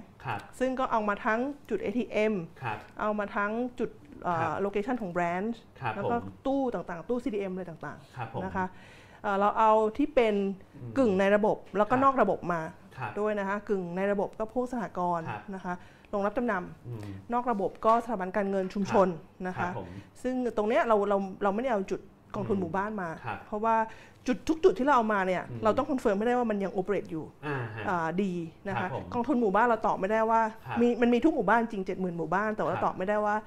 มีกี่หมู่บ้านที่ยังทำงานอยู่ดีนะคะอันตรงนี้เราเราเลยไม่ได้เอามานอกจากนั้นเนี่ยเราก็เอาจุดบริการที่เป็น potential ที่อาจจะเป็นตัวแทนแบงค์ที่แบงค์สามารถเข้าเข้ามาใช้เป็น banking agent นะนะคะเอามาช่วยช่วยช่วยเสริมการเข้าถึงได้จุดพวกนั้นไม่ว่าจะเป็นไปรษณีย์ไม่ว่าจะเป็นปั๊มน้ำมันนะคะแล้วก็ร้านสะดวกซื้อต่างๆนะคะด้วยนอกจากนั้นเนี่ยก็จะมีเรื่องของร้านโชว์หวยที่มีเครื่อง อี ดี ซี ตามนโยบายของรัฐไม่จะเป็นธงฟ้าประชารัฐนะคะหรือว่านโยบายของ National E-payment เป็นต้นพวกนั้นก็เยอะเหมือนกันแสนห้าพันกว่าจุดแสนแสนห้าหมื่นกว่าจุดโทษทีนะคะซึ่งข้อมูลทั้งหมดเนี่ยมันก็เป็นข้อมูลจุดพิกัดทั้งผู้ให้บริการทางการเงินและ potential ของผู้ให้บริการทางการเงินข้อมูลตัวนี้นี่คือมาจากอินเทอร์เน็ตใช่ไหมครับข้อมูลตัวนี้เราดึงมาจาก Google Map Google Mapใช่ไหมคะพอเราพอเราจะเสิร์ชเราอยู่ตรงไหนเราอยากหา เอ ที เอ็ม ปุ๊บเราเสิร์ช เอ ที เอ็ม ปุ๊บมันก็จะขึ้นมาตามจุดต่างๆอันนี้เราเราเสิร์ชตัวเนี้ยทั่วประเทศเลยนะคะโดยใช้คีย์เวิร์ดต่างๆตามตามประเภทแล้วก็จะแมปได้ใช่ซึ่งก็รวมกันแล้วกว่า สามแสน จุดทั่วประเทศเลยครับผมนะคะซึ่งถ้าดูภาพรวมตัวเนี้ยก็มีความแตกต่างนะคะในเรื่องของการกระจายตัวถ้าดู จุดผู้ให้บริการทางการเงินเนี่ยจะเห็นว่าสหกรณ์เนี่ยจะกระจายไปทั่วทั่วทั่วประเทศมากกว่านะคะมากกว่าพวกผู้ให้บริการทางการเงินในในระบบซินะคะถ้าเราเปรียบเทียบพวกที่เป็นจุดให้บริการที่เป็น potential banking agent เนี่ยก็มีความแตกต่างกันนะคะจะเห็นว่าไปรษณีย์กับร้านสะดวกซื้อเนี่ยที่เราคิดว่ามันจะอยู่ไกลสุดลาดฟ้าเขียวจริงๆแล้วเนี่ยกระจุกตัวอยู่ในชุมชนเมืองซะเยอะเหมือนกันนะคะถ้าเราประเภทที่มันกระจายไปมากกว่านั้นก็คือปั๊มน้ำมันนะคะปั๊มน้ำมันเนี่ยไปไกลรวมถึงร้านโชห่วยร้านโชห่วยที่มีเครื่อง อี ดี ซี อันนั้นก็ค่อนข้างกระจายตัวไปได้ทั่วทั้งประเทศนะคะตรงนี้มันก็ทำให้เห็นระดับหนึ่งในเรื่องของการกระจายตัวของอะไรต่างๆจริงๆเวลาเราพูดกันในหมู่คนที่ทำงานวิจัยเกี่ยวกับการเข้าถึงบริการทางการเงินเนี่ยมันจะบอกว่าเมืองไทยเนี่ยมันแบบทุกคนเข้าถึงแล้วเข้าถึงหมดแล้วใช่พอเราเอาภาพจริงๆที่ได้จากตัวข้อมูล Big Data มาดูเนี่ยเราเราเราจริงไหมฮะเดี๋ยวต้องดูนิดนึงครับจริงไหมที่เขาบอกว่าทุกคนในเมืองไทยเข้าถึงครับผมก็เราจะมาตอบคำถามนี้โดยเราเอาจุดจุดหมู่บ้าน เจ็ดหมื่น จุดทั่วประเทศมานะคะแล้วเราเราลองตีวงห้ากิโลเมตรรัศมีห้ากิโลเมตรนะคะแล้วถามว่าวิสินห้ากิโลเมตรเนี่ยของแต่ละจุดหมู่บ้านเนี่ยมีจุดหมู่บ้านไหนที่เข้าถึงบริการทางการเงินในระบบบ้างนะคะถามว่าทำไมห้ากิโลเมตรใช่ไหมห้ากิโลเมตรก็คือมันก็จริงๆมันก็เป็นแอดฮอกนะคะแต่ห้ากิโลเมตรมันเป็นระยะทางที่กำลังกำลังทราเวลได้ใช่เดินก็ซักชั่วโมงหนึ่งได้ไหมคะได้ประมาณชั่วโมงหนึ่งไปกลับชั่วโมงหนึ่งประมาณชั่วโมงหนึ่งขับรถก็ สิบถึงสิบห้า นาทีประมาณนั้นก็คือเข้าเข้าถึงได้อย่างสะดวกแล้วกันนะคะก็พบว่าที่ที่ทุกท่านมองเห็นนะคะจุดสีฟ้าเนี่ยเป็นจุดหมู่บ้านที่เข้าถึงบริการทางการเงินในระบบในระยะห้ากิโลเมตรนะคะซึ่งถ้าดูสัดส่วนรวมเนี่ยเป็นแค่ สี่สิบห้าเปอร์เซ็นต์ ของจุดหมู่บ้านทั่วประเทศเท่านั้นเองนั่นก็หมายถึงว่ามีอีก ห้าสิบห้าเปอร์เซ็นต์ ของหมู่บ้านทั่วประเทศไทยเนี่ยยังเข้าไม่ถึงบริการทางการเงินในระบบในระยะห้ากิโลเมตรในระยะที่สะดวกครับผมแล้วทำไงครับพวกที่ก็เราไปดูต่อว่าผู้ที่เข้าไม่ถึงเนี่ยเข้าถึงอะไรได้บ้างก็จะเห็นว่า ยี่สิบสี่เปอร์เซ็นต์ ของผู้ที่เข้าไม่ถึงก็ยังเข้าถึงบริการทางการเงินกึ่งในระบบหรือว่านอกระบบพวกสหกรณ์พวกโรงรับจำนำอะไรต่างๆก็ยังเป็นไซมิฟอร์มอลยังมีอะไรอยู่บ้างวิตินห้ากิโลเมตรนั้นใช่แล้วเราก็ไปดูไม่ถึงอันนี้ด้วยไม่ถึงอันนี้อีกเราจะไปดูอีกว่าก็ยังมีอีกประมาณลองคลิกไปนะคะมีอีกประมาณหนึ่งที่สามารถที่จะเข้าถึงพวกจุดบริการต่างๆนะคะพวกไปรษณีย์พวกคอนเวนเนียนสโตร์เอ่ยพวกปั๊มน้ำมันเอ่ยนะคะแต่สุดท้ายแล้วอ่ะไม่ถึงเลยไม่ถึงเลยก็ยังมีอยู่นะคะขอขอคลิกอีกทีหนึ่งจะเห็นภาพสรุปนะคะอาจจะรูปร่าง text อาจจะแปลกแปลกไปนิดนึงสรุปก็คือว่า ห้าสิบห้าเปอร์เซ็นต์ ของหมู่บ้านเนี่ยยังเข้าไม่ถึงบริการทางการเงินในระบบในระยะห้ากิโลเมตรนะคะใน ห้าสิบห้าเปอร์เซ็นต์ เนี่ย ยี่สิบสี่เปอร์เซ็นต์ เนี่ยเข้าถึงบริการทางการเงินกึ่งในหรือนอกระบบแล้วหรือว่าเข้าถึงพวกจุดให้บริการทางการเงินอย่างอื่นที่เป็นตัวแทนได้แล้วนะคะแต่ก็ยังมีถึง สามสิบเอ็ดเปอร์เซ็นต์ ที่ยังเข้าที่วิตินห้ากิโลเมตรเนี่ยไม่มีอะไรเลยครับผมนะคะซึ่งในใน สามสิบเอ็ดเปอร์เซ็นต์ เนี่ยถ้าเราเอาร้านโชห่วยเข้ามาเกี่ยวข้องเข้าเข้ามาดูด้วยเนี่ยมันก็ลดไปอีกประมาณ สิบเปอร์เซ็นต์ ครับนั่นก็หมายถึงว่าทั้งหมดทั้งปวงยังเหลือ ยี่สิบเอ็ดเปอร์เซ็นต์ ที่ที่ยังเข้าไม่ถึงอะไรเลยรวมถึงพวกร้านโชห่วยอะไรต่างแล้วยิ่งถ้าเกิดเราไปดูเปรียบเทียบว่าอันเข้าถึงเข้าไม่ถึงเราจะยิ่งเห็นว่ามันมีความเหลื่อมล้ำระหว่างพื้นที่ได้กับไม่ได้ใช่ใช่ใช่ครับอย่างแบบจริงๆเทียบให้ดูใช่ไหมฮะใช้ข้อมูลมาก็ยกตัวอย่างมาเป็นบางจังหวัดก็แล้วกันกรุงเทพมหานครจะเห็นว่าจุดสีฟ้าเยอะมากเป็นจุดที่เข้าถึงบริการทางเงินในระบบในระยะห้ากิโลเมตรนะคะแต่ว่าเมืองอื่นๆที่เป็นเมืองใหญ่เชียงใหม่ขอนแก่นต่างๆเนี่ยก็ยังมีคละคละกันไปนะคะอยู่ในเมืองก็จะเข้าถึงได้แต่ว่าอยู่ห่างออกมาก็ยังมีจุดสีเหลืองซึ่งก็คือเข้าไม่ถึงอะไรเลยอยู่นะคะแต่ว่าพื้นที่ที่ท็อปสองที่เข้าเข้าไม่ถึงมากที่สุดเนี่ยถ้าลองคลิกไปอีกอันเนี่ยก็คือเป็นจังหวัดศรีสะเกษแล้วก็สามจังหวัดชายแดนภาคใต้นะคะพื้นที่ตรงนี้มี ห้าสิบเปอร์เซ็นต์ ของหมู่บ้านเนี่ย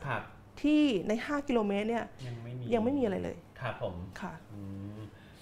แน่นอนคำถามก็คือว่าเราข้อมูล Big Data จะช่วยให้เราทำอะไรได้บ้างกับคนที่ยังเข้าไม่ถึงครับผมก็แน่ๆคือทุกคนคงจะได้ยินนะคะที่แบงก์ชาติสามารถที่จะอนุญาตให้สถาบันการเงินเนี่ยแต่งตั้ง Banking Agent เพื่อเป็นตัวแทนเพื่อจะทำให้เพิ่มการเข้าถึงหรือเพิ่มความสะดวกสบายในการเข้าถึงได้นะคะก็ข้อมูลชุดนี้ก็สามารถที่จะไปมุ่งเป้าได้ว่าถ้าสถาบันการเงินต้องการที่จะเพิ่มการเข้าถึงให้มันทั่วถึงมากขึ้นเนี่ยแบงกิ้งเอเจนต์ที่ที่น่าสนใจแล้วกันนะคะที่มี potential มากๆเนี่ยก็จะเป็นประเภทของปั๊มน้ำมันนะคะที่อยู่ห่างไกลนะคะหรือว่าเป็นร้านโชห่วย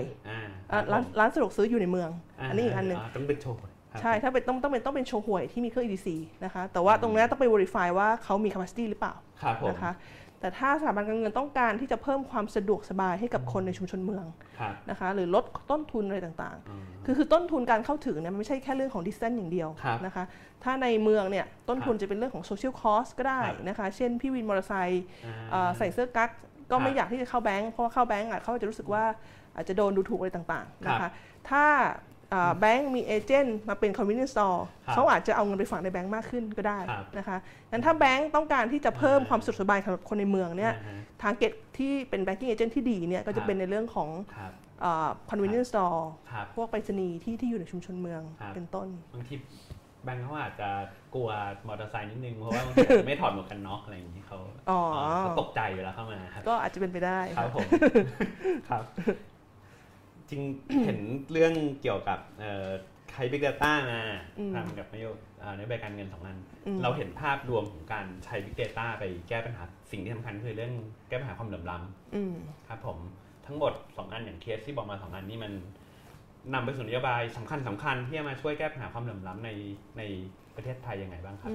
ก็ต้องบอกภาพรวมก่อนจริงๆปัญหาความเหลื่อมล้ำเนี่ยเราดูเป็นปัญหาใหญ่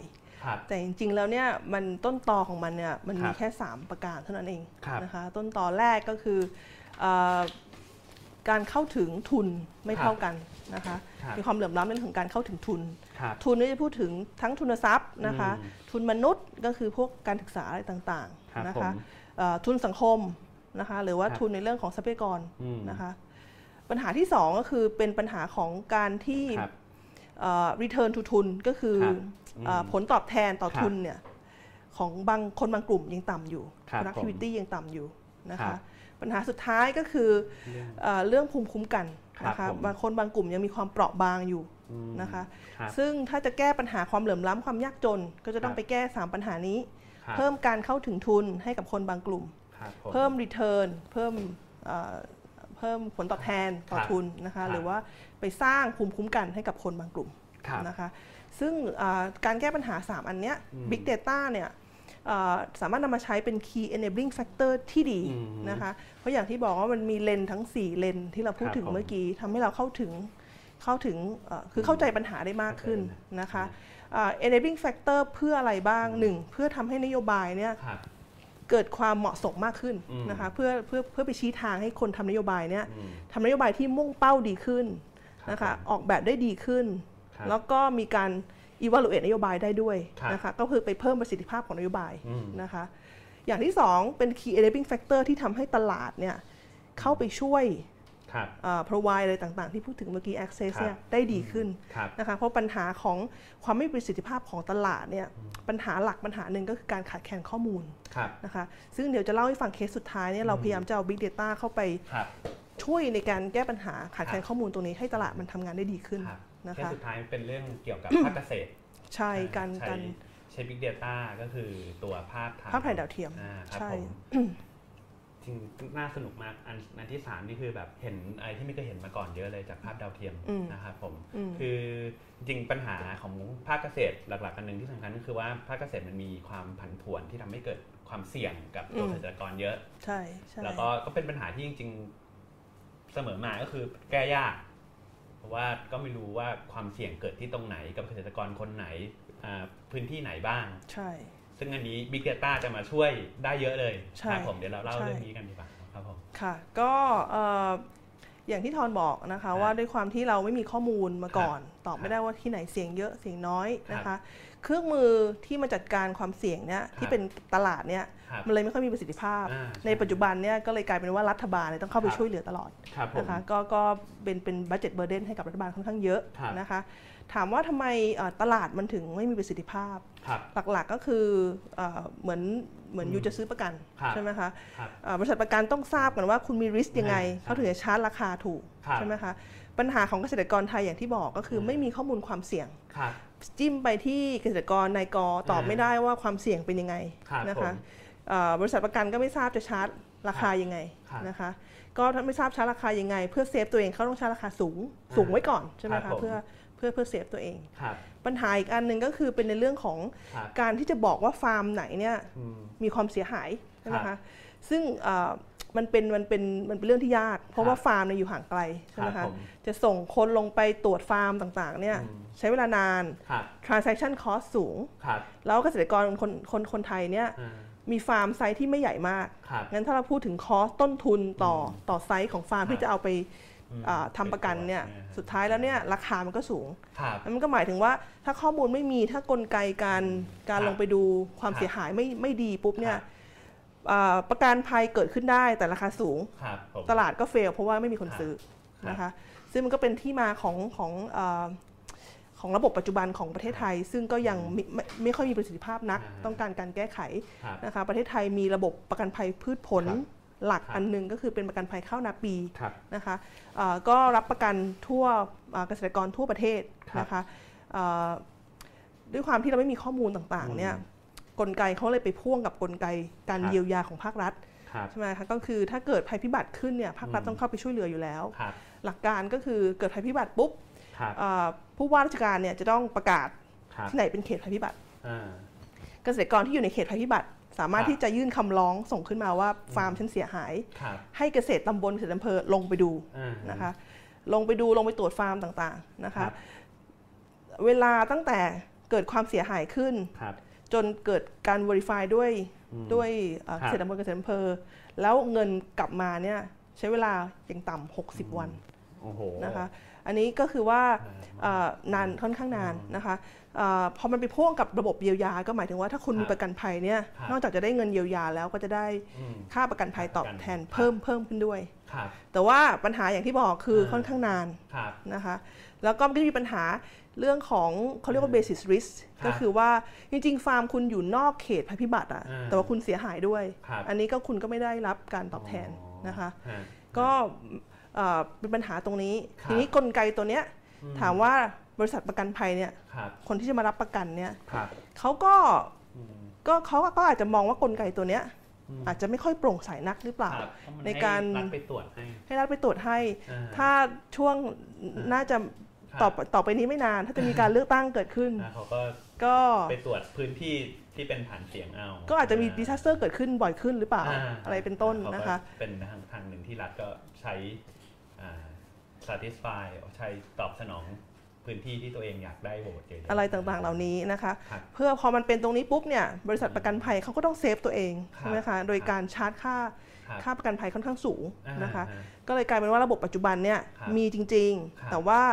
ราคาแพงแล้วก็กลไกต่างๆที่ใช้ในการการให้ให้ให้คืนเงินเนี่ย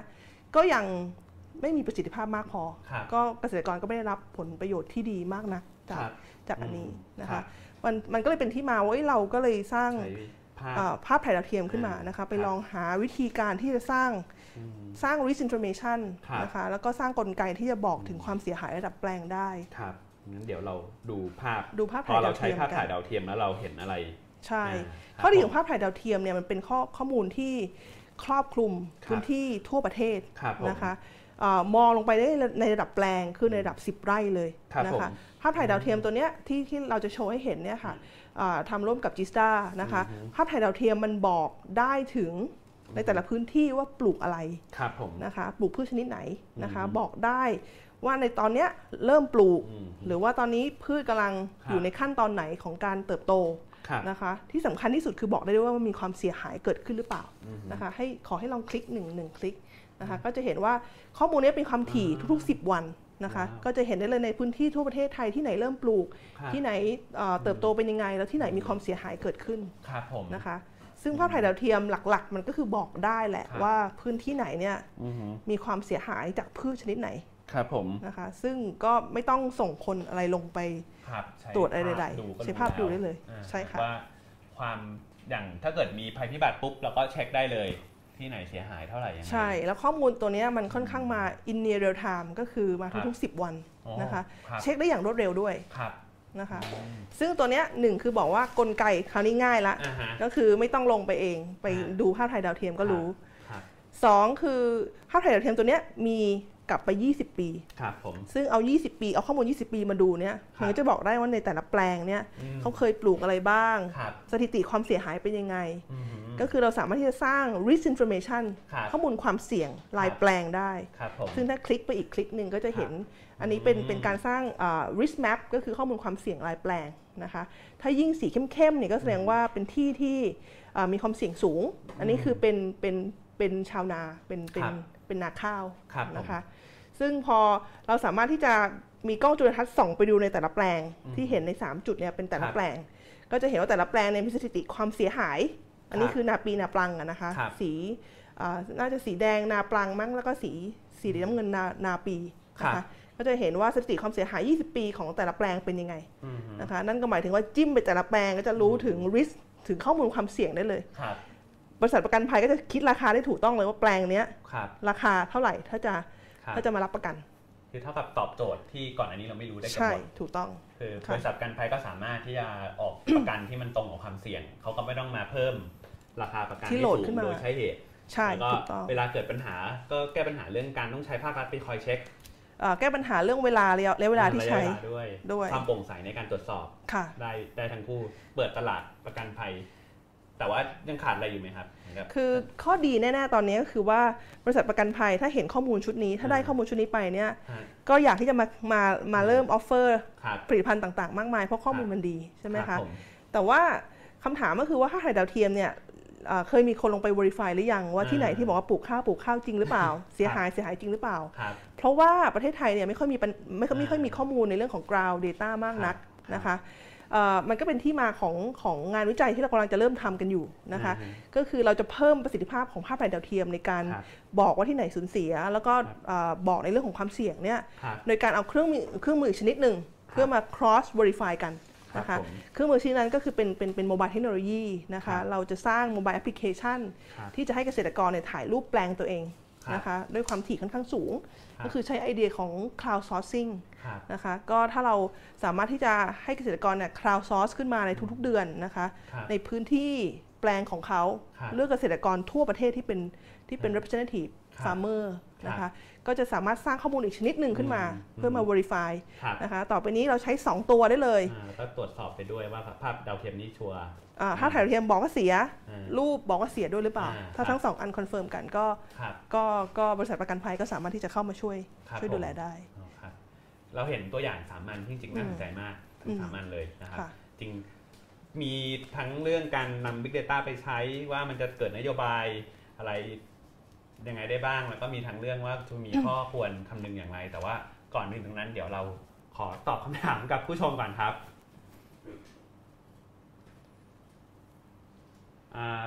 เดี๋ยวขอเริ่มเลยนะครับถามคำถามท่านแรกคุณสุภวิทย์นะครับคุณวิทย์ขอสอบถามครับว่าใครบ้างที่สามารถเข้าถึงฐานข้อมูลเหล่านี้ได้บ้างข้อมูลเหล่านี้มีระบบความปลอดภัยมากน้อยเพียงใดและปัจจุบันกฎหมายไทยมีศักยภาพมากน้อยเพียงใดในการกำกับดูแลระบบเหล่านี้โดยเฉพาะในภาคเศรษฐกิจนะครับครับก็ข้อมูลที่เราพูดถึงนี่มีข้อมูลหลากหลายประเภทนะคะถ้าเป็นข้อมูลที่อันแรกพูดถึงข้อมูลเครดิตบูโรนะคะเป็นข้อมูลที่ไม่ใช่ทุกคนเข้าถึงได้นะคะเป็นข้อมูลที่แน่นอนมีมีเรื่องของ privacy เข้ามาเกี่ยวข้องนะคะข้อมูลชุดนี้เราเข้าถึงได้เพราะเรามี เอ็ม โอ ยู กับทาง Credit Bureau นะคะการที่จะมี เอ็ม โอ ยู ตัวนี้เนี่ยเราจะต้องสร้าง Data Governance ที่ดีมากนะคะเพราะว่ามันเป็นข้อมูลราย Transaction รายคนนะคะทั้งนี้ทั้งนั้นเนี่ยเราได้ข้อมูลมาเราเราไม่มีข้อมูลที่สามารถ Identify คนได้นะคะ นะเราบอกไม่ได้ว่านายกชื่ออะไรต่างๆเราบอกได้แค่ว่านายกเป็นเพศอะไรนายกอายุเท่าไหร่แล้วก็นายกอยู่โลเคชันไหนเท่านั้นเองนะคะเราไม่สามารถที่จะ track กลับไปได้ว่านายกเนี่ยคือคือใครนั้นเราก็สามารถ protect privacy เขาได้ที่สำคัญก็คือในเรื่องของ data governance ใช่ไหมคะว่าเรามีข้อมูลใหญ่ถึงจะไม่มีเรื่อง privacy เข้ามาเกี่ยวข้องเนี่ยแต่ว่ามันก็เป็นข้อมูลส่วนบุคคลอยู่ดีเราก็จะต้องมีการมี governance ที่ดีนะคะในสถาบันวิจัยเศรษฐกิจป่วยของเราเนี่ยการที่ใช้ข้อมูลตัวนี้เรามีคอมพิวเตอร์ที่เราเรียกว่าเป็น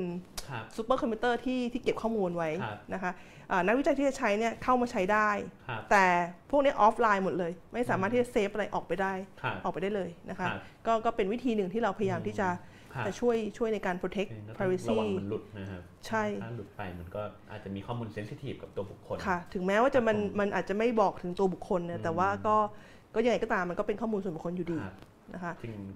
ข้อมูลประเภทแรกเนี่ยค่อนข้างจะจะต้องใช้governanceที่ดีมากในการในการป้องกันนะคะนี้มันทำให้เราก็ต้องระวังว่าใครจะมีข้อมูลตัวนี้บ้างแล้วมันก็อย่างถ้าเกิดเราไม่ใช่สถาบันวิจัยเศรษฐกิจป่วยเราจะมีทางที่จะไปถึงข้อมูลเหล่านี้ได้ได้ได้บ้างไหมครับก็มีหน่วยงานนะคะหรือว่าพวกมหาลัยต่างๆที่ก็เซ็น เอ็ม โอ ยู กับกับเครดิตบูโรเหมือนกันนะคะแต่ว่าทุกๆที่เนี่ยก็จะต้องมี Data Governance ที่ที่ดีนะคะเพราะว่าถึงพอไปได้อันนี้เป็นข้อมูลที่ถือว่า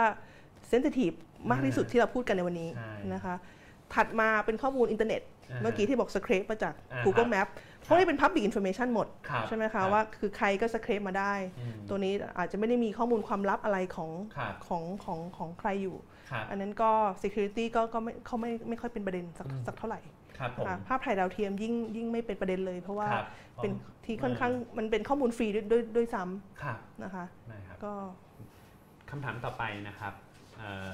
ในต่างประเทศการทำวิจัยโดยใช้ Big Data ไปถึงไหนกันแล้วนะครับเข้าไปใช้ทำอะไรบ้างมีตัวอย่างสนุกๆที่แม้กระทั่งผู้เชี่ยวชาญของสถาบันป่วยเห็นแล้วทึ่งบ้างไหมก็อย่างที่บอกที่ที่คิดว่าทึ่งที่สุดเนี่ยนะคะก็คือการที่จะ track คนคนเดิมตั้งแต่เกิดจนจนจนตายล่ะพูดถึงตั้งแต่เชิงบรรดาเอ้ยคันบรรดาถึงเชิงตะกอนเลยใช่ไหมคะซึ่งมันมันสามารถที่จะเปิดมิติใหม่ของการของการทำวิจัยได้เยอะมากใช่ไหมคะเราถ้าเรา track ได้ว่าคุณเกิดที่ไหนสภาพ social economic ของคุณตอนเกิดเป็นยังไงคุณมีการศึกษายังไงแล้วปัจจุบันคุณมีงานดีหรือเปล่ายังไงเนี่ยมันมันทำให้เราได้ได้เห็นอะไรเยอะแยะมากมายนะคะซึ่งคิดว่าตัวนี้เป็นเป็นตัวที่เจ๋งที่สุดสำหรับตัวเองนะคะมันไม่ต้อง cover คนทุกคนทั่วประเทศก็ได้แฟลชเดียวแต่เราเห็นคนคนเดิมไปไกลสี่สิบกว่าปีนะคะซึ่งประเทศไทยจริงๆก็มีนะคะข้อมูลชุดนี้ไม่นานมานี้เมื่ออาทิตย์ที่แล้วเองแบงก์ชาติเพิ่งเซ็น เอ็ม โอ ยู กับกระทรวงแรงงานนะคะกระทรวงแรงงานเนี่ยก็มีข้อมูลประกันสังคมข้อมูลประกันสังคมเนี่ยมันมีตั้งแต่ปีสองพันห้าร้อยสามสิบสามนะคะซึ่งบอกได้ track ในจ้างในจ้างแต่ละคนเนี่ยนะคะไป overtime ตั้งแต่ปีสองพันห้าร้อยสามสิบสามไปจนกระทั่งถึงปัจจุบันเห็นเลยว่าทำงานอะไรมาบ้างในในจ้างก็คือเฟิร์มนะเขาบอกได้เลยว่าในแต่ละปีเนี่ยเขาเขาจ้างคนงานประเภทไหนอะไรต่างๆแล้วโอเวอร์ไทม์พอเริ่มมี เอ ไอ มีอะไรเข้ามาเนี่ยถามว่าเฟิร์มมีการปรับตัวอะไรยังไงบ้างก็จะเห็นยาวมากในระดับเฟิร์มในขณะเดียวกันก็เห็นระดับแรงงานด้วยก็คือแรงงานแต่ละคนเนี่ยเขาทำงานที่ไหนมาบ้างตั้งแต่สองพันห้าร้อยสามสิบสามจนกระทั่งถึงปัจจุบันซึ่งอันนี้ก็จะเป็นข้อมูลที่ที่เจ๋งที่ที่เรากำลังจะเริ่มมีการเปิดมิติขึ้นมาเพราะเราเริ่มมีการการการการเข้าถึงข้อมูลอันนี้มากขึ้นก็ขอให้เซชูนดูแล้วว่าจะทำอะไรได้บ้างจริงข้อมูลเป็นอย่างนี้ตอบคำถามที่เราสงสัยสงสัยเกี่ยวกับเศรษฐกิจไทยได้เยอะเลยอย่างพอมีวิกฤตแล้วจริงๆแล้วเฟิร์มเกิดการปรับตัวยังไงนโยบายออกมาเฟิร์มปรับตัวยังไงใช่หรือปัญหาที่ที่คนพยายามจะตอบ เอ ไอ เข้ามาทดแทนแรงงานเฟิร์มปรับตัวหรือเปล่าแรงงานต่างด้าวเข้ามาถามว่าเกิดการเปลี่ยนแปลงยังไงในการจ้างงานแรงงานเองก็น่าสนใจใช่ไหมคะมันบอกถึงพฤติกรรมแรงงานได้ด้วยมีข้อมูลเรื่องของ wage ด้วยนะคะมีข้อมูลเรื่องของค่าตอบแทนซึ่งก็จะบอกได้ว่าเอ๊ะผู้หญิงผู้ชายค่าตอบแทนยังมีความแตกต่างกันอยู่หรือเปล่าในในประเทศไทย ก็คือมีโจทย์โจทย์วิจัยมันเปิดได้อีกเยอะมากจากข้อมูลชุดนี้แล้วก็จะต้องติดตามงานของสถาบันวิจัยป่วยครับและและแบงค์ชาติและแบงค์ชาติครับถ้ามีอะไรชวนเศรษฐศาสตร์ธรรมศาสตร์ไปร่วมด้วยได้เลยนะครับก็ยินดีครับได้ครับอันต่อไปครับอะไรคือข้อควรระวังในการใช้ Big Data มาทำวิจัยครับก็อย่างที่บอกนะคะมันก็เหรียญมีสองด้านเนาะครับ Big Data เราบอกว่าถ้าเจ๋งจริงๆมันต้องครอบคลุมถ้าเจ๋งจริงๆมันต้องละเอียดใช่ไหมคะถ้าเจ๋งจริงๆมันต้องเชื่อมโยงข้อมูลได้จากหลายๆฐานข้อมูลแต่ความเจ๋งที่เราอยากได้เนี่ยมันแลกมากับ security มันแลกมากับ privacy ใช่ไหมคะถ้าเราจะเชื่อมข้อมูลสอง สองถังเข้าด้วยกันเนี่ยมันจะต้องใช้อะไรที่มันเป็น common ซึ่งส่วนใหญ่ถ้าเป็นรายคนก็จะเป็นในเรื่องของ national ไอ ดี ใช่ไหมคะตรงเนี้ยเป็นเป็นเป็นเป็นจุดที่ควรระวังมากๆนะคะซึ่งในปัจจุบันเนี่ยก็นักวิจัยที่ใช้ Big Data ที่ที่มี Data Governance ที่ดีเนี่ยเขาจะไม่เขาจะไม่ Trade Off ความเสี่ยงตรงนี้เลยนะคะอย่างยกตัวอย่างถ้าเราใช้ข้อมูลที่ไม่ต้องลิงก์กันเนี่ยเราก็จะไม่เอาอะไรที่มันสามารถ track คนได้เลยเราจะเอาออกไปหมดเลยหรือถ้าเราต้องการเชื่อมโยงข้อมูลจากสองถังเนี่ยเราก็จะมีวิธีทางทางทางทางทาง Data Science ในการที่จะ match ข้อมูลก่อนนะคะแล้วพอเชื่อมปุ๊บเนี่ย owner ของแต่ละข้อมูลเนี่ยไม่สามารถที่จะรู้เลยว่าข้อมูลของคนคนนี้ที่เราเห็นในข้อมูลตัวเองเนี่ยหน้าตาเป็นยังไงในข้อมูลอีกคนอีกของของอีกถังหนึ่งเป็นต้นก็ก็นี่คือความเสี่ยงที่จะต้องเทรดมาค่ะแล้วจริงๆก็อย่างประเด็นตอน Google เป็นตอน Facebook ทำข้อมูลแบบนี้ก็ทำให้ทุกคนก็ตื่นตัวมากเพราะว่าแบบเห็นว่าแบบโอ้ข้อมูลที่มันเป็น privacy ของคนจำนวนมากเลยมันมันมันถูกเอาไปใช้แล้วก็เผื่อมันก็ทำให้เราได้เจออะไรโดยที่เราไม่รู้ว่ามีคนจับตามองเราอยู่ใช่ใช่ต้องระวังแล้วข้อมูลขนาดใหญ่มันสร้างความเปลี่ยนแปลงได้ค่อนข้างน่ากลัวเหมือนกันครับผมครับวันนี้คืนนี้อาจจะมี เอส เอ็ม เอส มาถามว่าเอาวันนี้ตื่นสายเหรออะไรใช่เอารู้ได้ง่ายข้อมูลเป็นวัตถุดิบสำคัญในการทำวิจัยถูกต้องค่ะ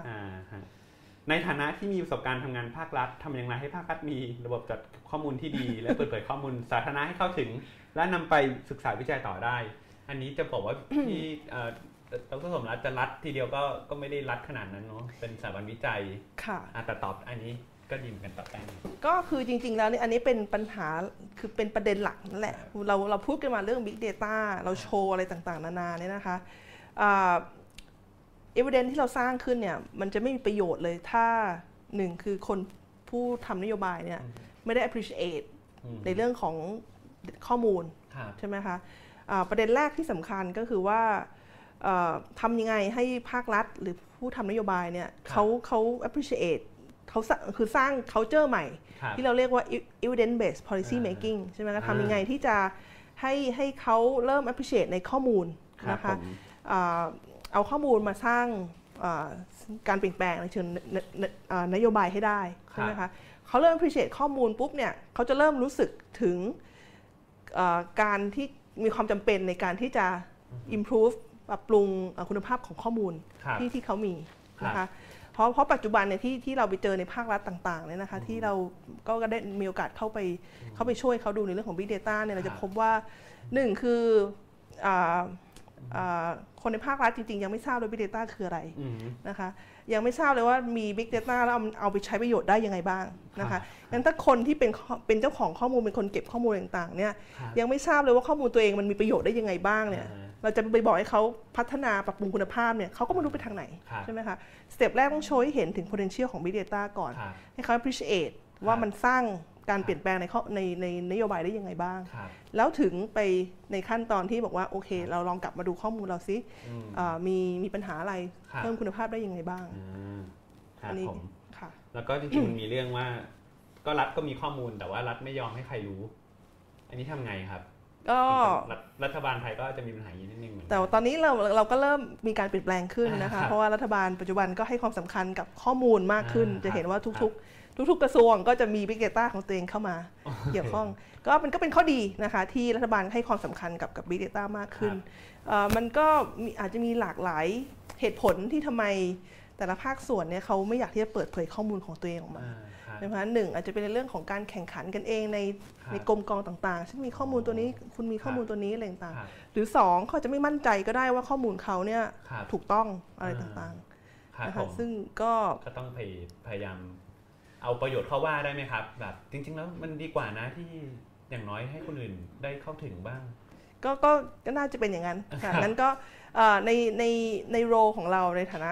นักวิจัยนะคะก็ที่ทำได้ก็คือถ้าเราเริ่มต้นให้ทุกกระทรวงในประเทศไทยเริ่มต้นในภาพใหญ่ทุกคนจะต้องทำเนี่ยมันเป็นไปไม่ได้เราเริ่มโชว์ให้เห็นในเคสเล็กๆก่อนว่าข้อมูลถ้าเอามาเริ่มมาเชื่อมโยงกันมันทำให้เกิด Impact ยังไงบ้างต่อนโยบายนะคะอย่างอย่างโปรเจกต์ที่เรากำลังจะเริ่มทำเนี่ยมันจะร่วมกับหลายๆฝ่ายใช่ไหมคะเอาข้อมูลของกระทรวงเกษตรข้อมูลทะเบียนเกษตรกรมาลิงก์กับข้อมูลทกส.มาลิงก์กับข้อมูลภาพถ่ายดาวเทียมต่างๆทำในโดเมนเล็กๆก่อนแล้วโชว์ให้เห็นว่าโดเมนตัวเนี้ย potential ของการลิงก์ข้อมูลข้ามกระทรวงข้ามหน่วยงานเนี่ย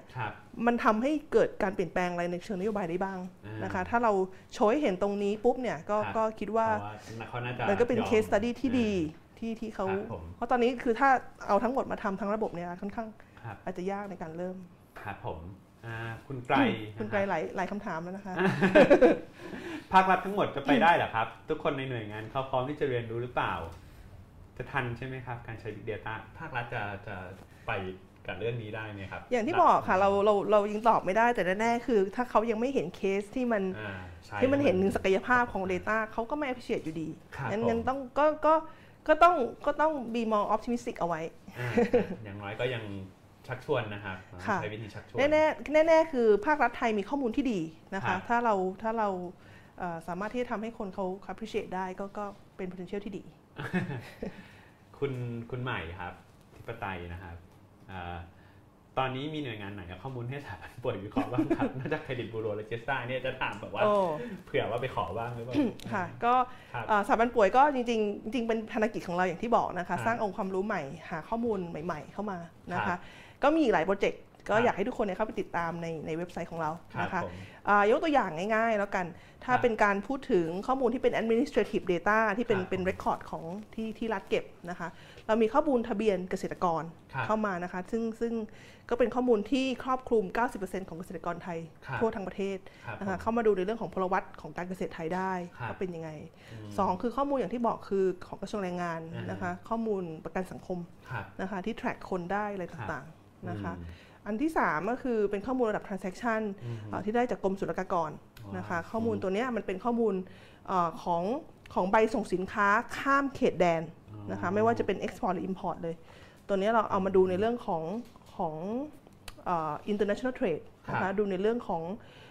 พลวัตของของเฟิร์มต่างๆที่เขา export ของเขาแล้วก็ import ต่างๆนะคะนอกจากนี้เนี่ยแบงก์ชาติเรานโยบายหลักก็คือในเรื่องของการกำกับดูแลเงินเฟ้อนะคะเงินเฟ้อของเราจริงๆแล้วเนี่ยมันเวลาเราออกเงินเฟ้อออกมามันออกค่าเดียวทั่วทั้งประเทศใช่ไหมคะเป็นเป็นค่าแอคทิเกตมันมันยากที่จะบอกว่าเงินเฟ้อ ซี พี ไอ ของเราเนี่ยมัน reflect อะไรถูกไหมคะก็ก็มีการที่จะพยายามที่จะเข้าใจไมโครสตรัคเจอร์ของเงินเฟ้อมากขึ้นโดยการไปเอาข้อมูลราคาในระดับย่อยๆในระดับน่าจะเป็นตำบลหรืออำเภอจะไม่แน่ใจนะคะของของกระทรวงพาณิชย์ของ Product กว่าน่าจะเกือบ สองหมื่น ชิ้นเลยนะคะไข่กงไข่ไก่อะไรพวกนี้หมดหมดเลยนะคะมาดูในระดับ local level เพื่อที่จะว่าแทนที่เราจะเห็น ซี พี ไอ ค่าเดียวการที่เราบอกว่า ซี พี ไอ มันเพิ่มขึ้นมันแปลว่าอะไรเราตอบไม่ได้เราสามารถลงไป break through ได้ว่าถ้ามันเพิ่มขึ้นอ่ะมันเพิ่มจากราคาอาหารหรือมันเพิ่มจากราคาน้ำมันในโลเคชันไหนซึ่งพอเราเอาเขาไปดูข้อมูลจริงๆแล้วเนี่ยโอ้โห ซี พี ไอ เครื่องขึ้นเนี่ยมันตอบอะไรไม่ได้เลยว่าคนจะรู้สึกยังไงก็ข้อมูลชุดนี้มันก็มันก็มันก็เปิดอะไรค่อนข้างเยอะครับผมมันมีงานที่แบบน่าตื่นเต้นเยอะมากเลยค่ะครับผมเดี๋ยวคอยติดตามนะครับค่ะก็ไปเยี่ยมเว็บไซต์เราได้ค่ะครับผมที่เว็บไซต์ ดับเบิลยู ดับเบิลยู ดับเบิลยู ดอท พี ไอ อี อาร์ โอ้ขอบคุณมากค่ะ ดับเบิลยู ดับเบิลยู ดับเบิลยู ดอท พี ไอ อี อาร์ ดอท โอ อาร์ ดอท ที เอช ครับ พี อาร์ นะครับครับผม เดี๋ยวคำถามอันต่อไปครับอะไรคือทักษะใหม่ๆที่นักเศรษฐศาสตร์หรือว่านักวิจัยสาขาอื่นต้องมีนะครับ ในการทำวิจัยโดยใช้ Big Data ก็นักเศรษฐศาสตร์จะต้องปรับตัวมากแค่ไหนอย่างไรครับอันนี้ถามให้ตัวเองด้วยก็ก็ก็ตอบให้ตัวเองเหมือนกันก็ต้องบอกว่าอย่างอย่างยกตัวอย่างตัวเองเลยก็เป็นนักเศรษฐศาสตร์นะคะที่ก็ไม่ได้มีแบ็กกราวด์ในเรื่องของของ Data Science เลยนะคะแต่ว่าก็พอเริ่มไปทำงานกับกับกับ Big Data เนี่ยก็ก็ก็ทราบว่าจริงๆแล้วข้อโปรแกรมต่างๆที่ทำกับ Big Data เนี่ยมันก็เป็นโปรแกรมที่เรียนรู้กันได้นะคะเช่นโปรแกรม เอส คิว แอล อะไรต่างๆนะคะนักเศรษฐศาสตร์เนี่ยก็ไม่ยากที่จะปรับตัวที่เพราะเราก็เรียนรู้ที่เขียนโปรแกรมอะไรต่างๆของเราอยู่แล้วนะคะปรับตัวให้เข้ากับโปรแกรมใหม่ๆที่รับกับ Big Data นะคะแต่ว่าอีกอย่างที่จะบอกก็คือว่างานวิจัยที่เห็นทั้งหมดนะคะที่เห็นว่าการใช้ Big Data เราเอามาใช้แล้วเอาไปพุช policy ได้ยังไงเนี่ยเราไม่ได้ทำคนเดียวนะคะเราจะทำจากทีมซึ่งประกอบไปด้วยคนหลายๆสกิลนะคะอย่างในทีมที่ทำเนี่ยจะมีคนสามสกิลด้วยกันก็คือหนึ่งนักเศรษฐศาสตร์ที่จะรู้ว่าข้อมูลประเภทนี้มันมีอะไรน่าสนใจมันตอบในเรื่องของนโยบายได้บ้างนะคะดูในภาพรวม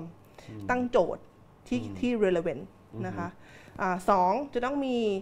คนที่ทำนโยบายจริงๆอ่ะคนที่แบบเชี่ยวชาญที่ทำนโยบายด้านนั้นๆที่เราต้องการที่จะไป drive นะคะเขาก็จะมา add on ในเรื่องของว่าเราจะต้องข้อมูลเนี่ยมันจะต้องพลิกไปด้านไหนที่จะทำให้นโยบายมันมันมันเดินไปได้นะคะสุดท้ายก็คือเป็นคนที่เชี่ยวชาญในเรื่องของข้อมูลก็คือ data scientist นั่นเองนะคะงั้นคือเป็นทีมที่เป็น combination ตรงนี้นะคะมันเลยออกมาเป็นการเอาข้อมูลมาทำให้ทำอะไรที่มันมัน drive นโยบายได้จริงๆที่มัน relevant แล้วเราต้องมีลงทุนกับอย่าง super infrastructure infrastructure นี้ด้วยไหมครับถึงจะสามารถทำอะไรแบบนี้ได้ด้วยก็ก็ค่ะก็คือข้อมูล Big Data ทุกคนก็ทราบดีมันใหญ่ใช่ไหมคะงั้นก็จะต้องมีพื้นที่เก็บอาจจะเป็น super อาจจะก็คือเป็นคือยกตัวอย่างของสเปคของสถาบันวิจัยสิ่งพิมพ์ป่วยก็แล้วกันนะคะทุกคนอาจจะคิดว่ามีซูเปอร์คอมพิวเตอร์ใหญ่โตจริงๆแล้วก็มีมีคอมพิวเตอร์สเปคดีหน่อยนะคะอย่างดีหน่อยก็คือก็คือเป็นเป็นไฮเอ็นของ พี ซี นั่นแหละนะคะเท่านั้นเองเป็นไฮเอ็นของ พี ซี สองสามเครื่องเท่านั้นเองตอนแรกนี่จินตนาการไปถึงห้องหนึ่งที่มีแล้วก็มีมีพวกคอนโดคอนโดที่เก็บเมมโมรี่อะไรต่างๆนะคะก็ยังไม่ขนาดนั้นค่ะใช้คอมพิวเตอร์ดีๆก็เอาอยู่แล้วก็อยู่ใช่ค่ะแต่ว่าเรายังไปไม่ถึงคลาวด์นะคะเพราะว่าข้อมูลบางอย่างของเรามันเป็นความลับเราก็ไม่อยากเสี่ยงที่จะเอามันขึ้นไปเก็บในคลาวด์อะไรต่างๆก็ยังเป็นฟิสิกอลอยู่อ๋อครับก็นั่นก็หมายถึงว่าถ้าไฟม่วงไฟไหม้ก็ก็ยังมีความเสี่ยงตอนนั้นอยู่บ้างอ๋อครับครับผมมีคำถามอันนี้เชิญเทคนิคนิดนึงค่ะนี่ตอนนี้ทำ Big Data ใช้ภาษา อาร์ เป็นหลักหรือเปล่าR ก็เข้ามาช่วยนะคะแต่ว่าตอนนี้ Big Data ของเราเนี่ยหลักๆคือใช้ เอส คิว แอล นะคะแล้วก็เรา Visualize ด้วย Tableau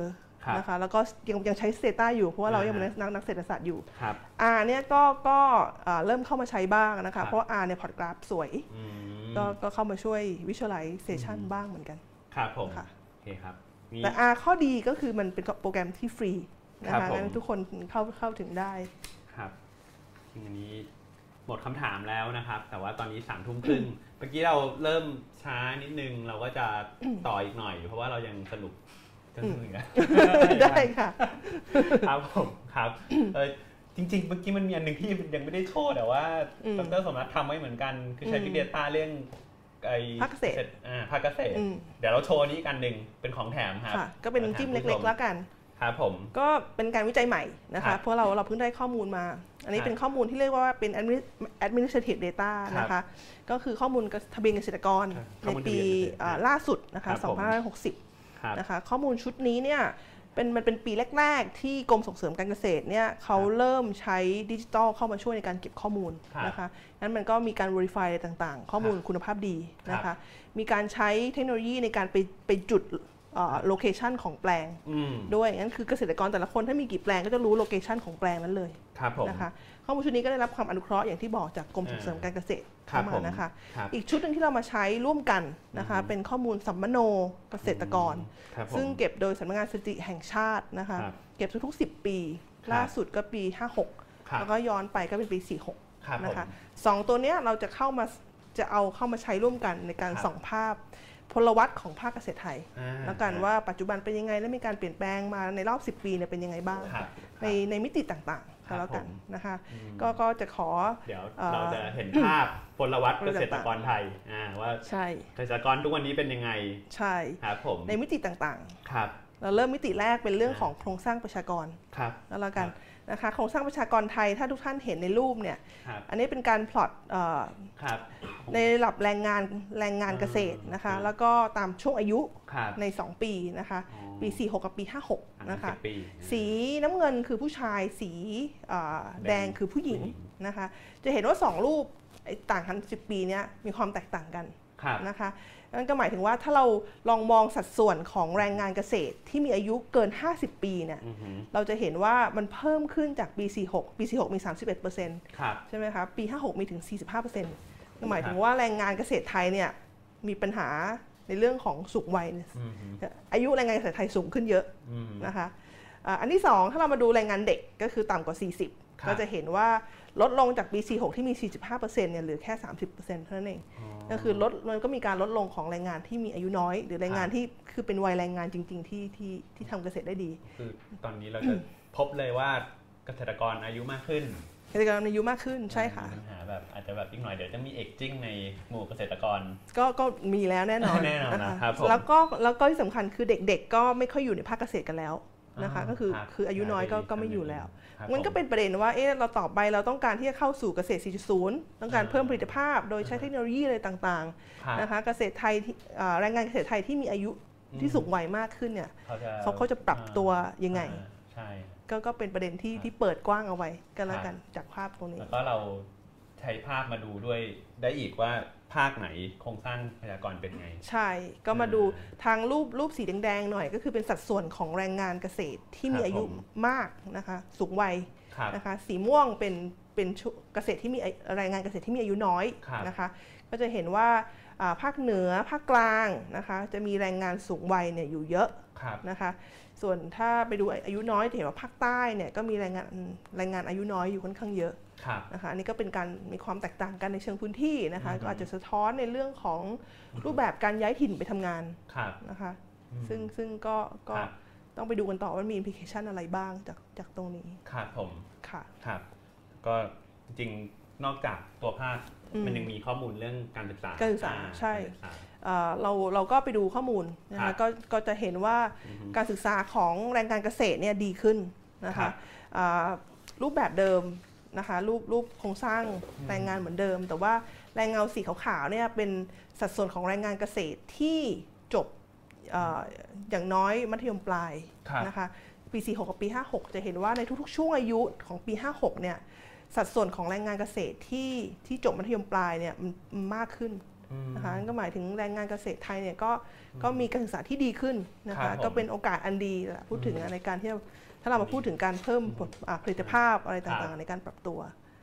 จริงๆสองอันมันส่วนกันนะใช่สูงวัยแต่มันก็มีโอกาสบ้างใช่ใช่ครับผมค่ะครับเมื่อกี้เป็นเรื่องโครงสร้างประชากรเรื่องโครงสร้างประชากรแต่นอกจากสร้างประชากรมันมีภาพอื่นที่ใช้ข้อมูลพวกนี้มาดูได้อีกหลักๆคือสินทรัพย์เกษตรสินทรัพย์ของเกษตรกรนะคะสินทรัพย์สำคัญที่สุดของเกษตรกรก็หนีไม่พ้นที่ดินทำกินใช่ไหมคะก็ข้อมูลตัวนี้ก็สามารถที่จะบอกได้นะคะว่าคือภาพรวมก่อนเกษตรกรไทยเนี่ยมีที่ดินทำกินเฉลี่ยเนี่ยคนละประมาณสิบห้าไร่นะคะซึ่งเมื่อสิบปีกว่าที่แล้วเนี่ยเราเราเคยคุ้นกับตัวเลขยี่สิบไร่นะคะต่อครัวเรือนตอนนี้มันเหลือสิบห้าไร่ก็แสดงว่าโอเวอร์ไทม์เนี่ยพื้นที่ดินทำกินของเกษตรกรของครัวเรือนเกษตรเนี่ยก็ค่อนข้างที่จะลดลดลงนะคะในรูปสีเขียวนะคะก็ก็เราเราพอได้เห็นว่าที่ดินทำกินสามไซส์ไซส์ใหญ่ไซส์กลางไซส์เล็กเนี่ยมันอยู่ตรงไหนในประเทศไทยนะคะก็จะเห็นว่าหนึ่งเลยเนี่ยถ้าสีเขียวเข้มก็แสดงว่าเป็นไซส์ใหญ่มากกว่าสี่สิบไร่นะคะสีเหลืองแล้วก็สีสีเหลืองเนี่ยก็คือเป็นเป็นไซส์เล็กน้อยน้อยกว่าสิบไร่นะคะอันแรกที่เราเห็นก็คือว่า ห้าสิบเปอร์เซ็นต์ ของเกษตรกรไทยเนี่ยมีที่ดินทำกินน้อยกว่าน้อยกว่าสิบไร่ก็คือเป็นสีเหลืองนะคะไซส์ใหญ่อยู่ที่ไหนนะคะก็คือจุดเข้มๆเนี่ยจะเห็นว่าอยู่ในในภาคเหนือตอนล่างภาคกลางตอนแล้วก็แล้วก็ภาคกลางจะเยอะใช่ของประเทศพอดีค่ะครับผมแล้วนอกจากนั้นเรายัง ก็ไปดูเรื่องกรรมสิทธิ์ที่ดินได้อีกใช่ไหมคะว่าปัจจุบันเกษตรกรเนี่ยเขาเขาเขาถือสิทธิ์ยังไงบ้างก็จะเห็นว่าเกือบ หกสิบเปอร์เซ็นต์ ของเกษตรกรไทยเนี่ยจริงๆแล้วเป็นเจ้าของที่ดินเองนะคะจุดสีเขียวอันนี้คือที่ดินที่เป็นเป็นเจ้าของเองนะคะรวมถึงจุดสีเขียวอ่อนด้วยก็คือเป็นเจ้าของแต่ว่าเช่นมีมีโฉนดแบบสปก.เป็นต้นคือเป็นเจ้าของแต่ว่าไม่ได้ฟูลลี่อาจจะแบบมีมีข้อจำกัดในเรื่องของการขายอะไรต่างๆนะคะสีส้มก็คือเช่าเช่านะคะซึ่งก็เห็นว่าอยู่ที่ดินเช่าเนี่ยค่อนข้างเยอะอยู่ตรงภาคภาคกลางแล้วก็ภาคเหนือตอนล่างเพราะว่ามันอยู่จุดเดียวแบบจุดที่เป็นแปลงใหญ่ด้วยใช่ซึ่งก็อาจจะบอกว่าเอ๊ะเราเกษตรกรจริงๆแล้วเนี่ยต้องการที่จะขยายแปลงหรือเปล่าก็เลยก็เลยไปไปการเช่ามากขึ้นหรือว่าเกษตรกรตรงนั้นเนี่ยเขาเขาขายที่ดินออกกันหมดละแล้วก็ปล่อยเช่าหมดละอันอันนี้ต้องต้องไปดูต่อว่าคือข้อมูลตัวนี้มันเป็นบอกได้แค่สภาพเฉยๆนะคะเราต้องเจาะลึกเข้าไปดูในในแต่ละเรื่องอีกทีหนึ่งก็ยังมีอันสุดท้ายคือที่ยังไม่มีไม่มีเอกสารสิทธิ์ซึ่งก็อยู่มากจะเห็นว่าตามป่าเขาอะไรต่างๆนะคะซึ่งจุดสีม่วงเนี่ยจะเห็นว่าถ้าถ้าดูโอเวอร์ไทม์เนี่ยจะเห็นว่ามันขยายตัวขึ้นด้วยนะคะเกษตรกรเนี่ยก็เข้าไปมีการเพิ่มในการเขาเรียกว่าอะไรบุกรุกบุกรุกป่าอะไรมากมากขึ้นครับผมครับที่ดินอันหนึ่งยังมีอีกอันที่จริงๆแล้วสำคัญไม่แพ้กันคือเรื่องน้ำใช่ก็คือเรื่องน้ำนะคะเรื่องน้ำนี่เป็นประเด็นมากของประเทศไทยแน่นอนใช่ไหมคะน้ำเป็นสิ่งสำคัญเป็นปัจจัยสำคัญในการผลิตแต่ว่าแค่ ยี่สิบหกเปอร์เซ็นต์ ของครัวเรือนไทยเท่านั้นเองที่ครัวเรือนเกษตรไทยที่ที่เข้าถึงการระบบการชลประทานได้นะคะซึ่งก็ก็เป็นประเด็นท้าทายอย่างมากนะคะถ้าเราต้องการเพิ่มประสิทธิภาพเนี่ยการเพิ่มการเข้าถึงน้ำไม่ว่าเรื่องของการชลประทานหรือว่าน้ำน้ำที่ต้องที่ต้องที่ต้องสร้างขึ้นมาอะไรต่างๆเนี่ยจะต้องจะต้องมีการเพิ่มขึ้นอย่างอย่างอย่างมากต้องให้ต้องให้ความสำคัญเลยเป็นหลักก็เป็นปัญหามาแต่เนิ่นนานนะก็เนิ่นนานเรื่องชลประทานก็ยังเป็นปัญหาต่อไปใช่ค่ะแล้วก็ยิ่งอันนี้ยิ่งเห็นชัดว่าจริงๆแล้วมันเข้าถึงกันแค่กระจุกอยู่บางจุดแล้วมีความเหลื่อมล้ำในการเข้าถึงสูงนะคะจะเห็นว่าในเชิงพื้นที่ด้วยบางพื้นที่เข้าถึงเยอะแต่บางพื้นที่ก็ก็ก็ก็ยากต่อการเข้าถึงเลยซึ่งก็ดูน่าตกใจนิดนึงกับประเทศที่บอกเสมอมาว่าเป็นประเทศเกษตรกรรม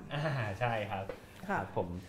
นอกจากตรงนี้อาน้ำแล้วเดี๋ยวมันมีอีกเหมือนกันที่ที่เป็นข้อมูลให้เห็นภาพที่สำคัญเช่น เอ่อ เรื่องเกี่ยวกับตัว networking ใช่ไหมใช่ก็คือเป็น social capital นะคะเป็นสินทรัพย์สำคัญอีกอันหนึ่งของเกษตรกรไทยนั่นแหละใช่ไหมคะเราจะเห็นว่าบ้านเราเนี่ยสถาบันเกษตรกรเนี่ยค่อนข้างที่จะ active เรามีสถาบันเกษตรกรค่อนข้างเยอะนะคะหลากหลายแล้วก็การมีส่วนร่วมของเกษตรกรในสถาบันต่างๆเหล่านี้ก็ค่อนข้างเยอะด้วยจะเห็นว่า เจ็ดสิบสองเปอร์เซ็นต์ ของครัวเรือนเกษตรเนี่ยเขาก็อย่างน้อยก็มีสมาชิกเป็นเป็นสมาชิกของของกลุ่มต่างๆนะคะแล้วเราก็ลองพลอตเน็ตเวิร์กมาดูนะคะว่าว่าการเป็นสมาชิกกลุ่มกลุ่มไหนก็เป็นสมาชิกเยอะแล้วมันมีการลิงก์กันยังไงระหว่างกลุ่มนะคะก็ก็จริงๆเห็นแล้วก็แล้วก็ก็ตกใจแอบแอบตกใจแต่จริงๆก็ดีใจนะคะว่าจะเห็นว่ากลุ่มที่ใหญ่ที่สุดมันคือเครือข่ายเกษตรรุ่นใหม่นะคะเป็นกลุ่มใหญ่ที่สุดเลยทางทางซ้ายมือซึ่งก็ก็ก็น่าแปลกใจเหมือนกันใช่ไหมเพราะเราคำว่าเกษตรรุ่นใหม่เนี่ยแต่เราเห็นว่าเกษตรกรไทยค่อนข้างมีสูงวัยค่อนข้างเยอะนะคะการที่มีกลุ่มรุ่นใหม่ใหญ่ขนาดนี้อาจจะเป็นเพราะว่าเจเนอเรชันใหม่ๆในครัวเรือนเนี่ยเขาเขาแอคทีฟหรือเปล่าเขาเขาเข้ามาร่วมมือกันหรือเปล่าก็ก็อาจจะเป็นเป็นโอกาสเป็นโอกาสสามารถใช้กลุ่มเหล่านี้เป็นฐานทำอะไรอีกเยอะเลยใช่เรื่องการถ่ายทอดเทคโนโลยีเอ่ยในเรื่องการอะไรต่างๆถ่ายทอดความรู้แล้วอันนี้เราเห็นมาทั้งเรื่องเกษตรกรหน้าตาเป็นยังไงตัวพวกทุนต่างๆที่มีเป็นยังไงแล้วมันยังมีอะไรอีกบ้างครับก็หลักๆก็คือเรื่องของพวกนี้เป็นเรื่องของสินทรัพย์ใช่ไหมคะเรื่องของ input นะมาดู output กันดีกว่า output ก็คือในเรื่องของผลผลิตผลผลิตผลิตผลอ๋อแต่ก่อนก่อนจะเป็น output มาดูก่อนว่าการทำการเกษตรของของเกษตรกรเนี่ยทำทำยังไงแล้วมีการเปลี่ยนแปลงไปยังไงนะคะเราจะเห็นว่าเกษตรกรไทยเนี่ยปัจจุบันเนี่ยมีความ specialize มากขึ้นก็คือมีการปลูกพืชเชิงเดี่ยวมากขึ้นนะคะแผนที่ตัวนี้มันก็มาจากปีหกสิบแต่ว่าถ้าเราดูตั้งแต่สิบปีที่ผ่านมาให้ให้หลังเนี่ยก็จะเห็นว่าสัดส่วนของเกษตรกรที่ทำโมโนครอปก็คือทำพืชเชิงเดี่ยวเนี่ยหรือทำกิจกรรมเดียวเนี่ยเพิ่มขึ้นนะคะในรูปสีเขียวเนี่ยถ้าเป็นจุดสีอ่อนๆก็คือทำทำหนึ่งกิจกรรมก็คือทำเชิงเดี่ยวถ้าสีเข้มๆก็คือทำหลายกิจกรรมหน่อย นะคะก็หนึ่งกิจกรรมก็ก็ค่อนข้างเยอะนะคะเกษตรกรไทยอย่างที่บอก specialize มากขึ้นสองก็คือการทำกิจกรรมการเกษตรแต่ละประเภทเนี่ยมีการกระจุกตัวมีการคลัสเตอร์กันในในในเป็นเป็นพื้นที่นะคะเช่นถ้ามองรูปรูปอีกรูปหนึ่งที่เป็นสีสีใช่ไหมคะเขียวเข้มก็คือการปลูกข้าวจะเห็นว่าเป็นการก็ก็คลัสเตอร์กันอยู่นะคะในลุ่มน้ำเจ้าพระยาแล้วก็ทุ่งกุลาใต้นี้ก็แบบยางก็ยางอย่างเดียวใช่ใช่ยางมากยางเยอะซึ่งตรงเนี้ยมันก็ส่อถึงจริงๆแล้วถ้ามันคลัสเตอร์กันมากๆมันส่อถึง economy of scale นะคะถ้าก็หมายถึงว่าเรารู้ว่าข้าวคลัสเตอร์อยู่ตรงไหนถ้าลงสีไปตั้งตั้งเนี่ยเขาก็สามารถที่จะเซิร์ฟฟาร์มได้ได้เยอะๆนะคะในเรื่องของ input supplier อะไรต่างๆด้วยนะคะก็ตั้งที่เดียวก็สามารถที่จะมีลูกค้า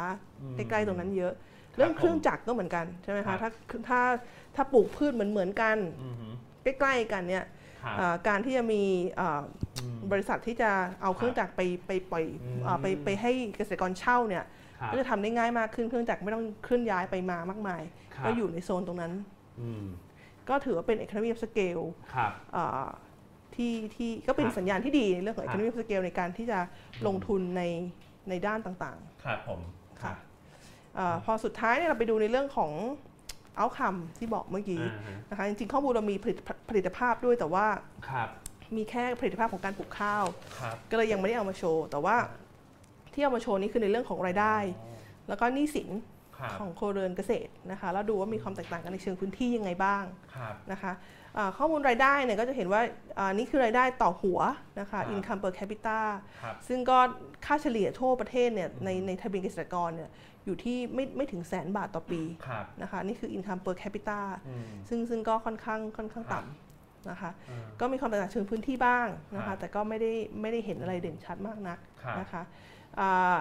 ถ้ามาดูในเรื่องของหนี้เปอร์เซ็นต์ของหนี้ต่ออินคัมอันนี้น่าสนใจนะคะในในรูปอาจจะไม่ได้มีความแตกต่างเชิงพื้นที่เท่าไหร่นะคะแต่ว่าถ้าดูภาพรวมเนี่ยโดยเฉลี่ยเนี่ยสัดส่วนของหนี้ต่ออินคัมของครัวเรือนเกษตรเนี่ยอยู่ที่ประมาณ สองร้อยเปอร์เซ็นต์ ครับก็ก็คือเป็นหนี้เนี่ยดับเบิลจากจากจากจากรายได้นะคะก็ก็สอให้เห็นถึงถึงปัญหานะคะในเรื่องของหนี้สินที่ค่อนข้างสูงนะคะก็อาจจะเป็นตัวชะงักการพัฒนาบ้างหรือเปล่าก็มันมีความต่างกันอยู่ในในในภาคอยู่บ้างกันนะมีอยู่บ้างค่ะแต่ว่าก็ก็ไม่ได้อะไรขนาดแต่ไม่ได้บอกได้ถึงระดับภาคนะคะจะมีความแตกต่างกันในระดับนี้เราพอร์ตระดับตำบลนะคะมันจะมีบางตำบลที่มากที่น้อยแตกต่างกันครับค่ะโอเคครับเราเห็นภาพเกี่ยวกับเศรษฐกิจไทยเยอะมากเรียกได้ว่าจุใจกันไปเลยทีเดียวตั้งแต่ระบบการเงินยันในภาคเกษตรเลยทีเดียวค่ะจริงๆก็เนี้ย Big Data ครับเราก็จะมีให้อย่างสมบูรณ์มันเยอะอยู่ครับครับก่อนจะไปปิดรายการเดี๋ยวต้องถามคำถามที่เป็นคำถามหลักสำคัญสำคัญอาจจะอาจจะซ้ำกับที่ท่านผู้ชมถามไปแล้วบ้างแต่ว่าทุกคนจะถามอีกสักครั้งอยู่เหมือนกันนะครับเช่นแล้วทั้งหมดเลยเราเราดู Big Data มาเห็นภาพเยอะมากเลยมันจะไปเกิดนโยบายให้เราได้จริงๆเหรอครับกับขนาดไหนมันจะทำยังไงมันถึง Big Data ทั้งหมดเราเห็นภาพเยอะไปหมดแล้วพอถึงโลกของความเป็นจริงเราอยากให้ Big Data มันทำให้ชีวิตเราดีขึ้นนะครับเราทำเราจะคาดหวังได้ขนาดไหนมันต้องมีอะไรบ้างถึงจะเกิดอย่างนั้นขึ้นมาได้ค่ะ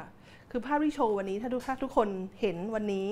แล้วก็เอาไปนอนฝันแล้วก็ไม่ทำให้เกิดอะไรขึ้นเนี่ยมันก็จะเป็นแค่ภาพแค่เป็นอะไรที่โอ้ว้าวสวยจังแต่ว่าก็ไม่ได้เกิดอะไรใช่ไหมคะที่เราบอกตั้งแต่ต้นคือ Big Data เฉยๆเนี่ยมันเป็นแค่ key enabling factor เท่านั้นเองนะคะมันช่วยมาส่องภาพในเลนส์สี่ประเภทที่บอกไปเมื่อกี้นะคะจะทำให้ Big Data เนี่ยเอาไป drive นโยบาย drive การเปลี่ยนแปลงของของประเทศได้เนี่ยมันจะต้องมีอีกขั้นตอนหนึ่งใช่ไหมคะหนึ่งก็คือเราบอกว่า Big Data มันเป็น enabling factor ที่ทำให้ผู้ทำนโยบายทำนโยบายได้เหมาะสมมากขึ้นนะคะแต่ว่าหลักๆก็คือว่าจะทำยังไงให้ผู้ทำนโยบาย appreciate เอาข้อมูลไปใช้นะคะนั่นก็คือสเต็ปแรกก็จะต้องมีการสร้างวัฒนธรรมอย่างนี้ก่อนสร้าง culture ในเรื่องของการทำ evidence based policy making นะคะในในในวงการผู้ทำนโยบายเองนะคะให้เขา appreciate เอาข้อมูลไปใช้ทำนโยบายจริงๆซึ่งแบงก์ชาติเราก็เริ่มเริ่มมาแล้วนะคะอันที่สองเราบอกว่า Big Data เป็น key enabling factor ที่ทำให้ตลาดมันทำงานใช่ไหมคะเราโชว์ให้เห็นในเรื่องภาพถ่ายดาวเทียมเมื่อกี้ว่าข้อมูลดีถ้าเอาข้อมูลนี้ไปให้ประกันภัยใช่ไหมคะประกันภัยก็สามารถที่จะสร้างผลิตภัณฑ์ที่หลากหลายสร้างตลาดที่ดีได้ จะทำอย่างนี้ให้เกิดขึ้นได้เนี่ยจะต้องมีนโยบายที่ส่งเสริมการ Open Data นี้ให้กับภาคเอกชนเข้ามาใช้ประโยชน์ได้ใช่ไหมคะถ้าเอกชนเข้ามาใช้ประโยชน์ได้เนี่ยทุกคนก็จะมีการเกิดการแข่งขันขึ้นมากมากกว่าเดิมแข่งกัน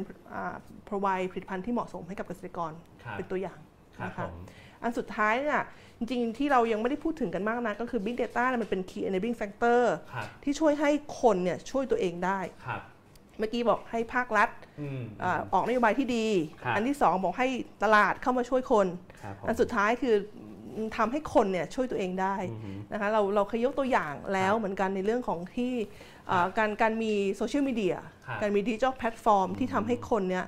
เข้ามาสร้างข้อมูลและใช้ข้อมูลอย่างมีส่วนร่วมเช่นการทำ Cloud Sourcing เป็นต้นนะคะงั้นการสร้าง culture ที่ทำให้คนแต่ละคนเนี่ยมีมีความรับผิดชอบในข้อมูลนะคะเพื่อที่จะมี incentive ที่จะสร้างข้อมูลที่ดีๆเพื่อเอาไปใช้เองเนี่ยก็เป็นสิ่งสำคัญก็ก็อย่างที่บอกก็จะต้องมีการมีอีกสเต็ปหนึ่งจาก Big Data เพื่อเอา Big Data ไป make a difference ได้จริงๆแล้วมีที่เราต้องระวังไหมครับที่เราต้องระวังก็อย่างที่ที่มีคำถามเยอะนะคะเหรียญมีสองด้านข้อดีที่เราบอกไปแล้วข้อมูลจะต้องใหญ่ข้อมูลจะต้องละเอียดอะไรต่างๆข้อมูลต้องเชื่อมโยง risk ที่ตามมาก็คือในเรื่องของ privacy นะคะเราเราจะใช้ข้อมูล Big Data ยังไงที่ยัง protect privacy ของของของของของเจ้าของข้อมูลอยู่นะคะทำยังไงที่เราจะเพิ่ม security ให้ให้ให้กับการรักษาข้อมูลนะคะโดยการทำ data governance ที่ดีต่างๆก็เป็นสิ่งเป็นสิ่งสำคัญครับค่ะครับผมโอเคครับก็วันนี้ก็คุยกันมาชั่วโมงครึ่งนะครับผมหวังว่าท่านผู้ชมจะตื่นตาตื่นใจแล้วก็จุใจนะครับกับข้อมูล Big Data แล้วก็ภาพที่เราได้เห็นใหม่ๆของเศรษฐกิจไทยนะครับวันนี้ผมขอขอบคุณดร.สมรัตน์นะครับค่ะขอบคุณค่ะครับผม